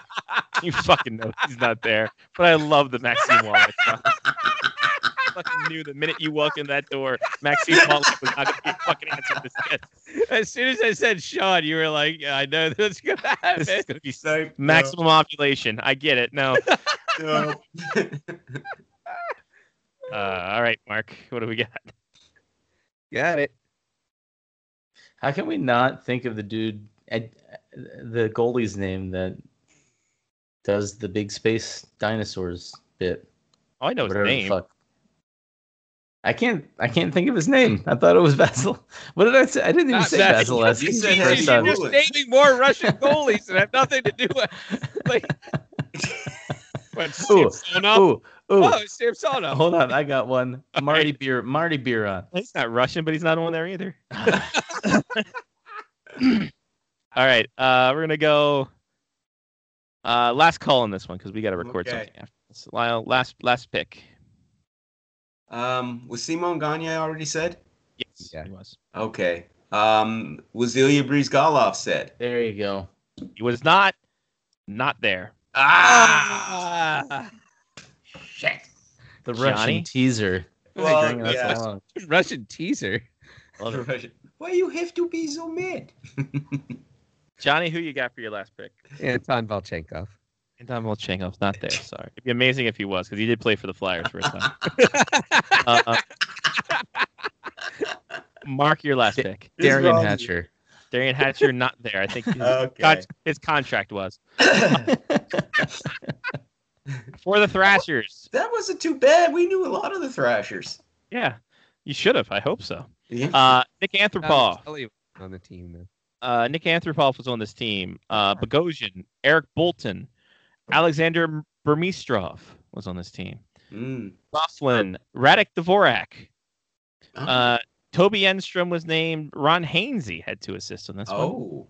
Why was I thinking he was with Columbus then? Yeah. Oh. It's a whole cycle.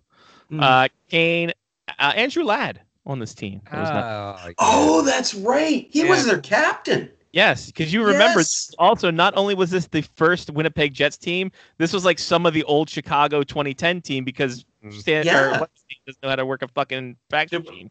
Oh, tell me Versteeg was there. Stieg Not was yet, he on gotten to be- Stieg was on the Flyers. Oh, okay. I thought he went over Oh, to the yeah. Thrashers in that Oh. deal as well. Uh, Little, uh, Johnny Oduya, Oh, Uh, nice.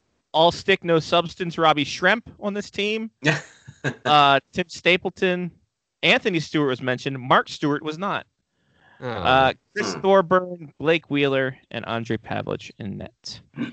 For the Flyers, Blair Betts, uh, Briere, Daniel Carcillo, oh. Car bomb. Matt Carle, uh, Carter, Braydon Coburn, Giroux, Erik Gustafsson, Hartnell, Ville Leino, Andrej Meszaros, Sean O'Donnell, Darroll Powe, uh, Richards, Jody Shelley, Timonen, Van Riemsdyk, Versteeg, and in net. Well, now he's between the glass. Brian Boucher. Oh, Um, Boucher. I want to say he was brought in that that year because like, like hey, what's what's old is new again. He was Yeah. another random Flyers goalie that could have been thrown into the mix of random Flyers goalies that I said. And how? So there we go. A good jump back into oh, fuck you. Yes. That's a lot harder when you haven't done it in a while. Yeah. That's what she Did you said. get back in with the Thrashers? Uh, good one, Mark. I like. I, I Thanks. caught. uh, Lyle, thanks again, brother. We appreciate it, and we will talk Always to a pleasure, guys. Always a pleasure to talk to you next week. Have a good Easter, sir. Same to you. Right there he goes. That's Lyle Richardson. What a punk. SpectorsHockey.net. we all know Spectors Hockey. Easter happened like three weeks ago. That's true. It's Yeah. like, what are you guys talking about? I just took my Garland down. Um, shout outs, Johnny P. Um, I will give a shout out to college hockey. Um, I like watch. I like watching college hockey. Um, college hockey, I liken to the World Juniors. Um, just there's more of a chance that someone can blow a tire. Uh, so you you never exactly know what's gonna happen because uh, I was watching when I was watching some of the NCAA games. I would literally be sitting on my couch going, "No, why would you do that?" And I'm like, "I have no idea who these kids are. Why do I care? I'm Right. just watching hockey." Um, so I I appreciate college hockey. I appreciate the reviews that the referees do in college hockey. They take a lot of time. They try they try to uh, pile as many people as they can, I think, into the penalty box in order to look at a uh, an iPad to uh, figure out what just happened. Um, I will give it dis to my uh, NCAA bracket for uh, college basketball. Um, I'm not good enough to win anything, and I'm not bad enough to win anything either. Um, and uh, I will give a eh to ESPN's coverage of the NCAA hockey tournament so far. I'm sure we'll talk about that in our bonus podcast on the Patreon. Anything else, sir? No, I'm good. Mark? Uh, I'm gonna give a huge diss to the Oh. Michigan Wolverines Oh, because if they would have won last night, Mhm. I I would be in prime position to win both of the pools that I'm in right now, uh, especially mine, which is uh, a $500 kitty to the winner. So Where can you get a five hundred dollar kitty? Just about anywhere. Okay. But not not they don't pay you five hundred dollars to take the kitty like like in our pool. Yeah. Shout out to Terry for sending out the Timo Werner uh NIS compilation on on our English Premier League boxer chain.